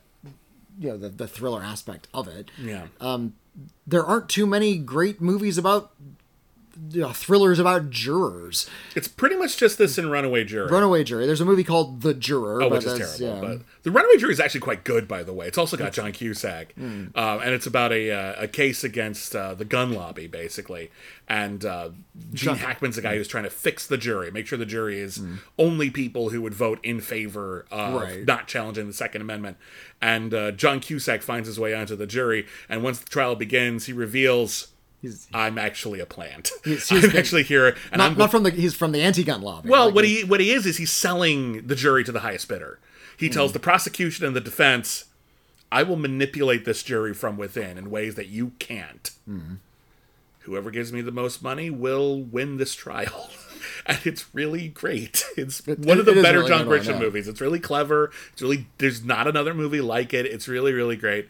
Uh, you should totally check it out. It's really really good. It's a great double feature with Twelve Angry Men. But Twelve Angry Men is one of the great yeah, movies. it- period. it- it's just one of the Yeah. best ever. Um, well, I mean that one and Passion of Joan of Arc. No, no, it's both true. both. Uh, And My Dinner with Andre. Courtroom dramas and My Dinner with Andre. And, yeah. and and I'm very fond of films like Exterminating Angel and, and Yeah. Woman in the uh, Woman in the Dunes. Uh, these are all great movies. Yeah. watch them all. We did them all. Uh, real fast, I'm going to give our, uh, our all of our lists in one place, uh, and then we'll t- talk about our runners up as quickly as possible. Uh, Witney's top ten. Again, no particular order except for number one. Uh, Clerks, uh, the original Funny Games, although they're basically the same movie. Uh, Dogtooth, The Exterminating Angel, uh, Woman in the Dunes, The Hole The whole. not the Joe Dante film. But that's also good, by the way. But that's not a single location film. Uh, Noises Off, My Dinner with Andre, The Passion of Joan of Arc, and Twelve Angry Men.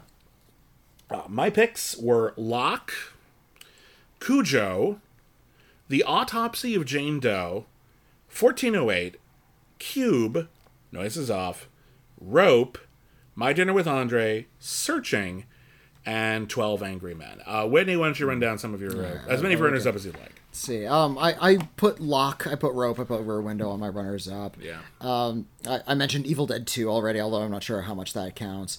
Um, Mother, Yeah, that the, uh, the, if you, if you allow a house, movie, like it's all set in like the Yeah. same house, and the house is a big part of the movie, so I Yeah. figured that would one count. yeah, you, you were more you, you, you allowed houses more than I did. Yeah, yeah sa- same with uh, another film I saw just recently called Bodies, Bodies, Bodies. It was one of my favorite Oh, films from last year. That's a great pick. Um, that's a great pick. Clue, the murder mystery in a It's a house. really big house. So, yeah, it's okay. Maybe not. really big house. Maybe not Clue. Uh, although the, there's a r- rather amusing film that came out last year called Glorious. Oh yeah, that made my runners up too. Yeah. It's set, set in a men's room. Set in a men's room where a guy, uh, uh, there, there's a guy walks into a men's room in the middle of like a rest stop in the middle of nowhere, Mm. and there's someone in a stall. They're voiced by J.K. Simmons, and they know weird things about him, and they claim to be an elder god. Yeah, there's some like ancient demon on the other Yeah. side of this. Uh, I, I wish it was as good as it possibly could be, but it's pretty danged good. it, it, better better as a short, I think. But yeah, Probably would have been a better short, but it's a pretty good. Um, the Breakfast Club. They're, they're trapped Yeah, in uh, trapped in sure. detention for the whole movie. Uh, Karyn Kusama's film The Invitation is a really terrific movie. Before I decided that houses would be vetoed, that was in my Alright, top ten. yeah. I love that movie.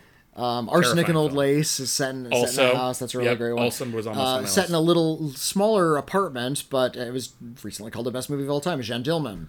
Yeah, also was on my Chantal list. Akerman also film. was on my runners up. Yeah. Uh, I saw a th- this was one that I was tempted to argue for, but ultimately decided it doesn't really count. But uh, Gus Van Sant's film Gerry, uh, which is about two men who are lost in the desert. Yeah. but it's filmed in such a way that you the desert doesn't exist. Like it's just like it's, still close one around them. location. If you really want to get technical Well, about but- it, it but if we usually assume it's claustrophobic.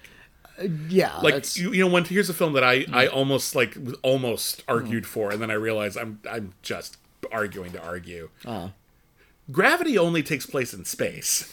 my wife suggested gravity. You know, It's like, like, space is one. It's kind of claustrophobic in its very strange way, but also it totally isn't right. Well, you could And say it- the same thing about something like the Blair Witch Project, the Yeah. woods. No, I don't know. Well, Gravity also re- re- had unique filming challenges because of that location. But yeah, you're right. It, it doesn't. It's not. The, it's not in the spirit of the thing. Uh, but I did see a film called Closet Land, which is a, a two uh, two hander. It's Madeleine Stowe and Alan Rickman, Oh, and I don't know that he movie. he has kidnapped her and she's tied to a chair, Uh-huh. and he's accusing her of some kind of like political malfeasance, and he Oh. like.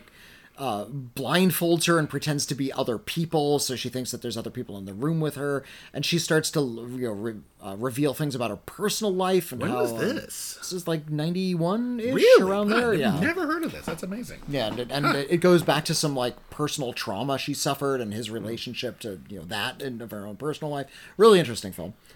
Uh, Castaway is, I think, Sure. an, an intriguing film. Robert Zemeckis uh, did a really effective version of uh, being resourceful. I always like seeing Yeah. desperate situations where characters do resourceful things in a way that you wouldn't necessarily expect. Yeah. Uh, and that's a movie about resourcefulness. That I- one and, and The Martian, although The Martian takes place on several planets. Yeah. Um, Well, that one almost would have counted because he spends most al- of the movie almost, trapped in like but a. we, yeah. we spent a lot of time back on Earth and we spent some time with the other astronauts. It's it, it's bigger than just him. Fair enough.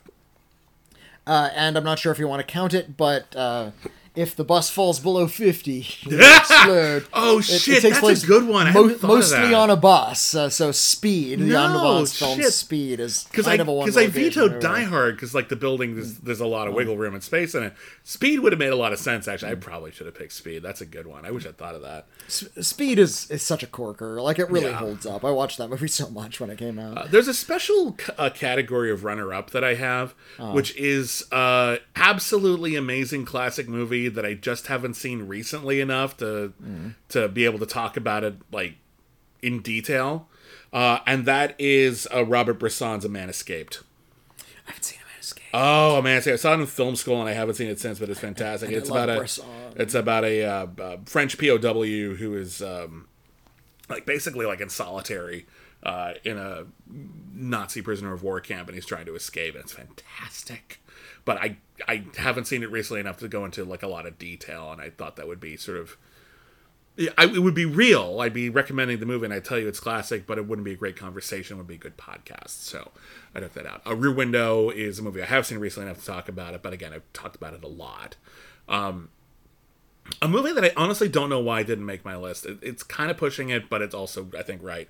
Would be Dog Day Afternoon, which is Okay, a, which yeah, is it a, takes place a- in a bank. Mostly, yeah, yeah, yeah, which is a uh, um, what do you call it? A hostage situation that takes place mostly in a bank, and it's fantastic. It's also a Sidney Lumet film. There you go. Um, the Mist, fantastic horror movie, takes place mostly in a grocery store.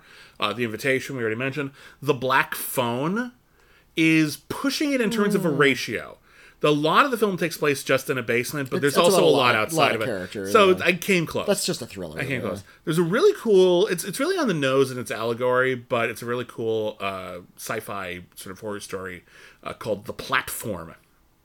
I'm, I'm, I'm not super fond of the I, platform. I, it's, but, I think it would have been a better Outer Limits episode than a movie, but it's about like uh, people on a uh, tiered platform, and Hmm. uh, they every day they lower food down on a platform, and the people at the top get to eat as much as they want, and the people at the bottom get to eat if Whatever's anything's left over, if yeah. anything's left, and it's a pretty on the nose story about capitalism, but it works. Uh, a movie I'm only talking about because it's fun and nobody talks about it. Bait 3D, which stars Hmm. Sharni Vinson from Step Up 3D and Uh-huh. um, um, that's the only one that matters. no, no, what was that other horror movie she was in? From the guys that did The Guest. Uh, you're next. You're next. She's the star of You're Next. Uh, Bait 3D is a story about people trapped in a grocery store after a tidal wave.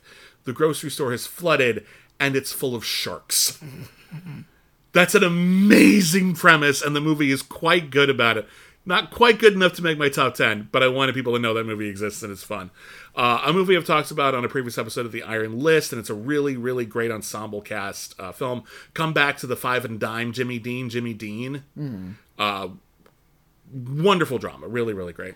Um, John Carpenter did a couple of films that I thought weren't quite claustrophobic enough to count, but kind of do. Dark Star and Assault on Precinct 13. and and to an extent, Prince of Darkness. To an extent, Prince of Darkness. That's true. Yeah, yeah, yeah. Uh, all, another one I haven't seen recently enough. Oliver Stone's Talk Radio with Eric Bogosian. That's a, that's a pretty good. One. That's a really yeah. good one.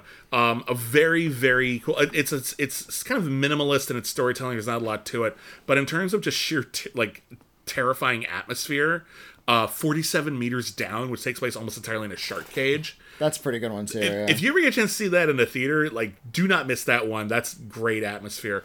Uh, the boat thriller Dead Calm is fantastic. Um, let's see, Key Largo uh, was on the was on my runners up as well. That was a maybe. Uh, a movie that I think about a lot, but I'm not sure I like it. Uh, is Buried with Ryan Reynolds, where it takes place entirely inside a coffin. He's been buried alive, and he's got a cell phone and trying to get out. And it's it's one of the most deeply unpleasantly cynical movies ever. And I'm not sure that's good or not. It, it does, at the very least, um, manage to wring thrills out of this Sure. confined space. Yeah. Uh, let's see here. A re- movie came out relatively recently that takes place at the top of a very rickety tower called Fall, Yeah. which is a very fun thriller, and I think you know deserves I, I, credit missed, for I it. missed Fall. But, Yeah. Uh, let's see here. Snakes on a plane. Um, oh, oh, here's a good one that people don't talk about enough. Everly, starring Salma Hayek. It's Die Hard in one room. It's basically she has been uh, she's been kidnapped. She's to like be like a, a gangster's go. Imagine like the head honcho, whoever's like the guy actually in charge in all the John Wick movies. He's kidnapped Salma Hayek and he wants her to be his girlfriend, and she's been like trying to like break out of that. And they keep sending in more assassins to get her under control, and she keeps killing the fuck out of them. And the whole room keeps getting increasingly demolished. It's very, very cool. It's it's a little sloppy, but it's really, really cool, and I like it a lot. Um, let's see, The Lighthouse is excellent. Oh, th- yes, the lighthouse. Uh, Why didn't I even put the lighthouse? I the yeah right. I, I'm actually a little surprised it didn't, but yeah, it's it's it's on as well. And then uh, lastly, Spike Lee's Get on the Bus, which is another movie I haven't seen quite recently enough, uh, but I it's it is an excellent ensemble drama. also, that's not just on the bus. I think Mostly it's on the too. bus. Mostly it is. on It the is bus. mostly on the. I said it doesn't have to be the entire film; it has to be most of the film. Um, anyway, that is it for the Iron List. Thank you everybody for listening. Thank you for joining us. Thank you to our patrons for helping select the topic. Uh, next time it's going to be uh, October. It's Halloween. We're going to do uh, most mostly our options are horror related. Yeah. If you're not interested, there will be one other option, and your options will be on the Patreon page, and you can vote for them uh, right now. Uh, the best Stephen King movies. I swear I will not pick 1408 or Cujo. Fair. That would be a cheat. you can't do that twice in a row. Even if they, whether or not they'd make my list, I'm vetoing them. I won't put them on that list. Um, the best vampire movies, which weirdly enough we haven't done yet, and that's a really huge, varied topic. A lot of interesting possibilities for it beyond the obvious.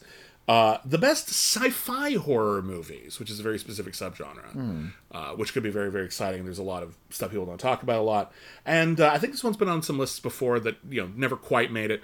Uh, the best serial killer movies, movies about serial killers, and then lastly, if you're not interested in horror, if you want to vote for something else, uh, you can also vote for the next installment of our alphabet series, the best movies that just happen to begin with the letter I.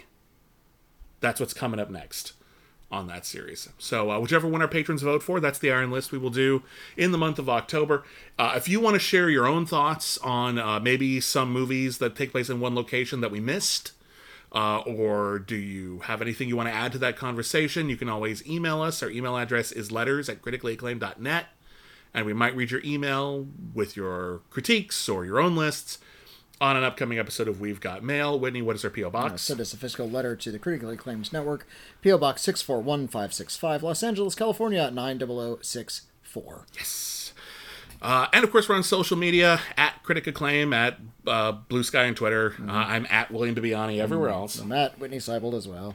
And again, if you want to uh, join up and uh, get all of our episodes, our new episodes, ad free, Uh, if you want to get access to a whole bunch of exclusive shows that we only make for our patrons, uh, and uh, if you want to vote for future episodes of the Iron List, head on over to patreon.com slash critically acclaimed network, where you can do all those things. Uh, thank you, everybody, once again. Have a great week slash month. That's the list.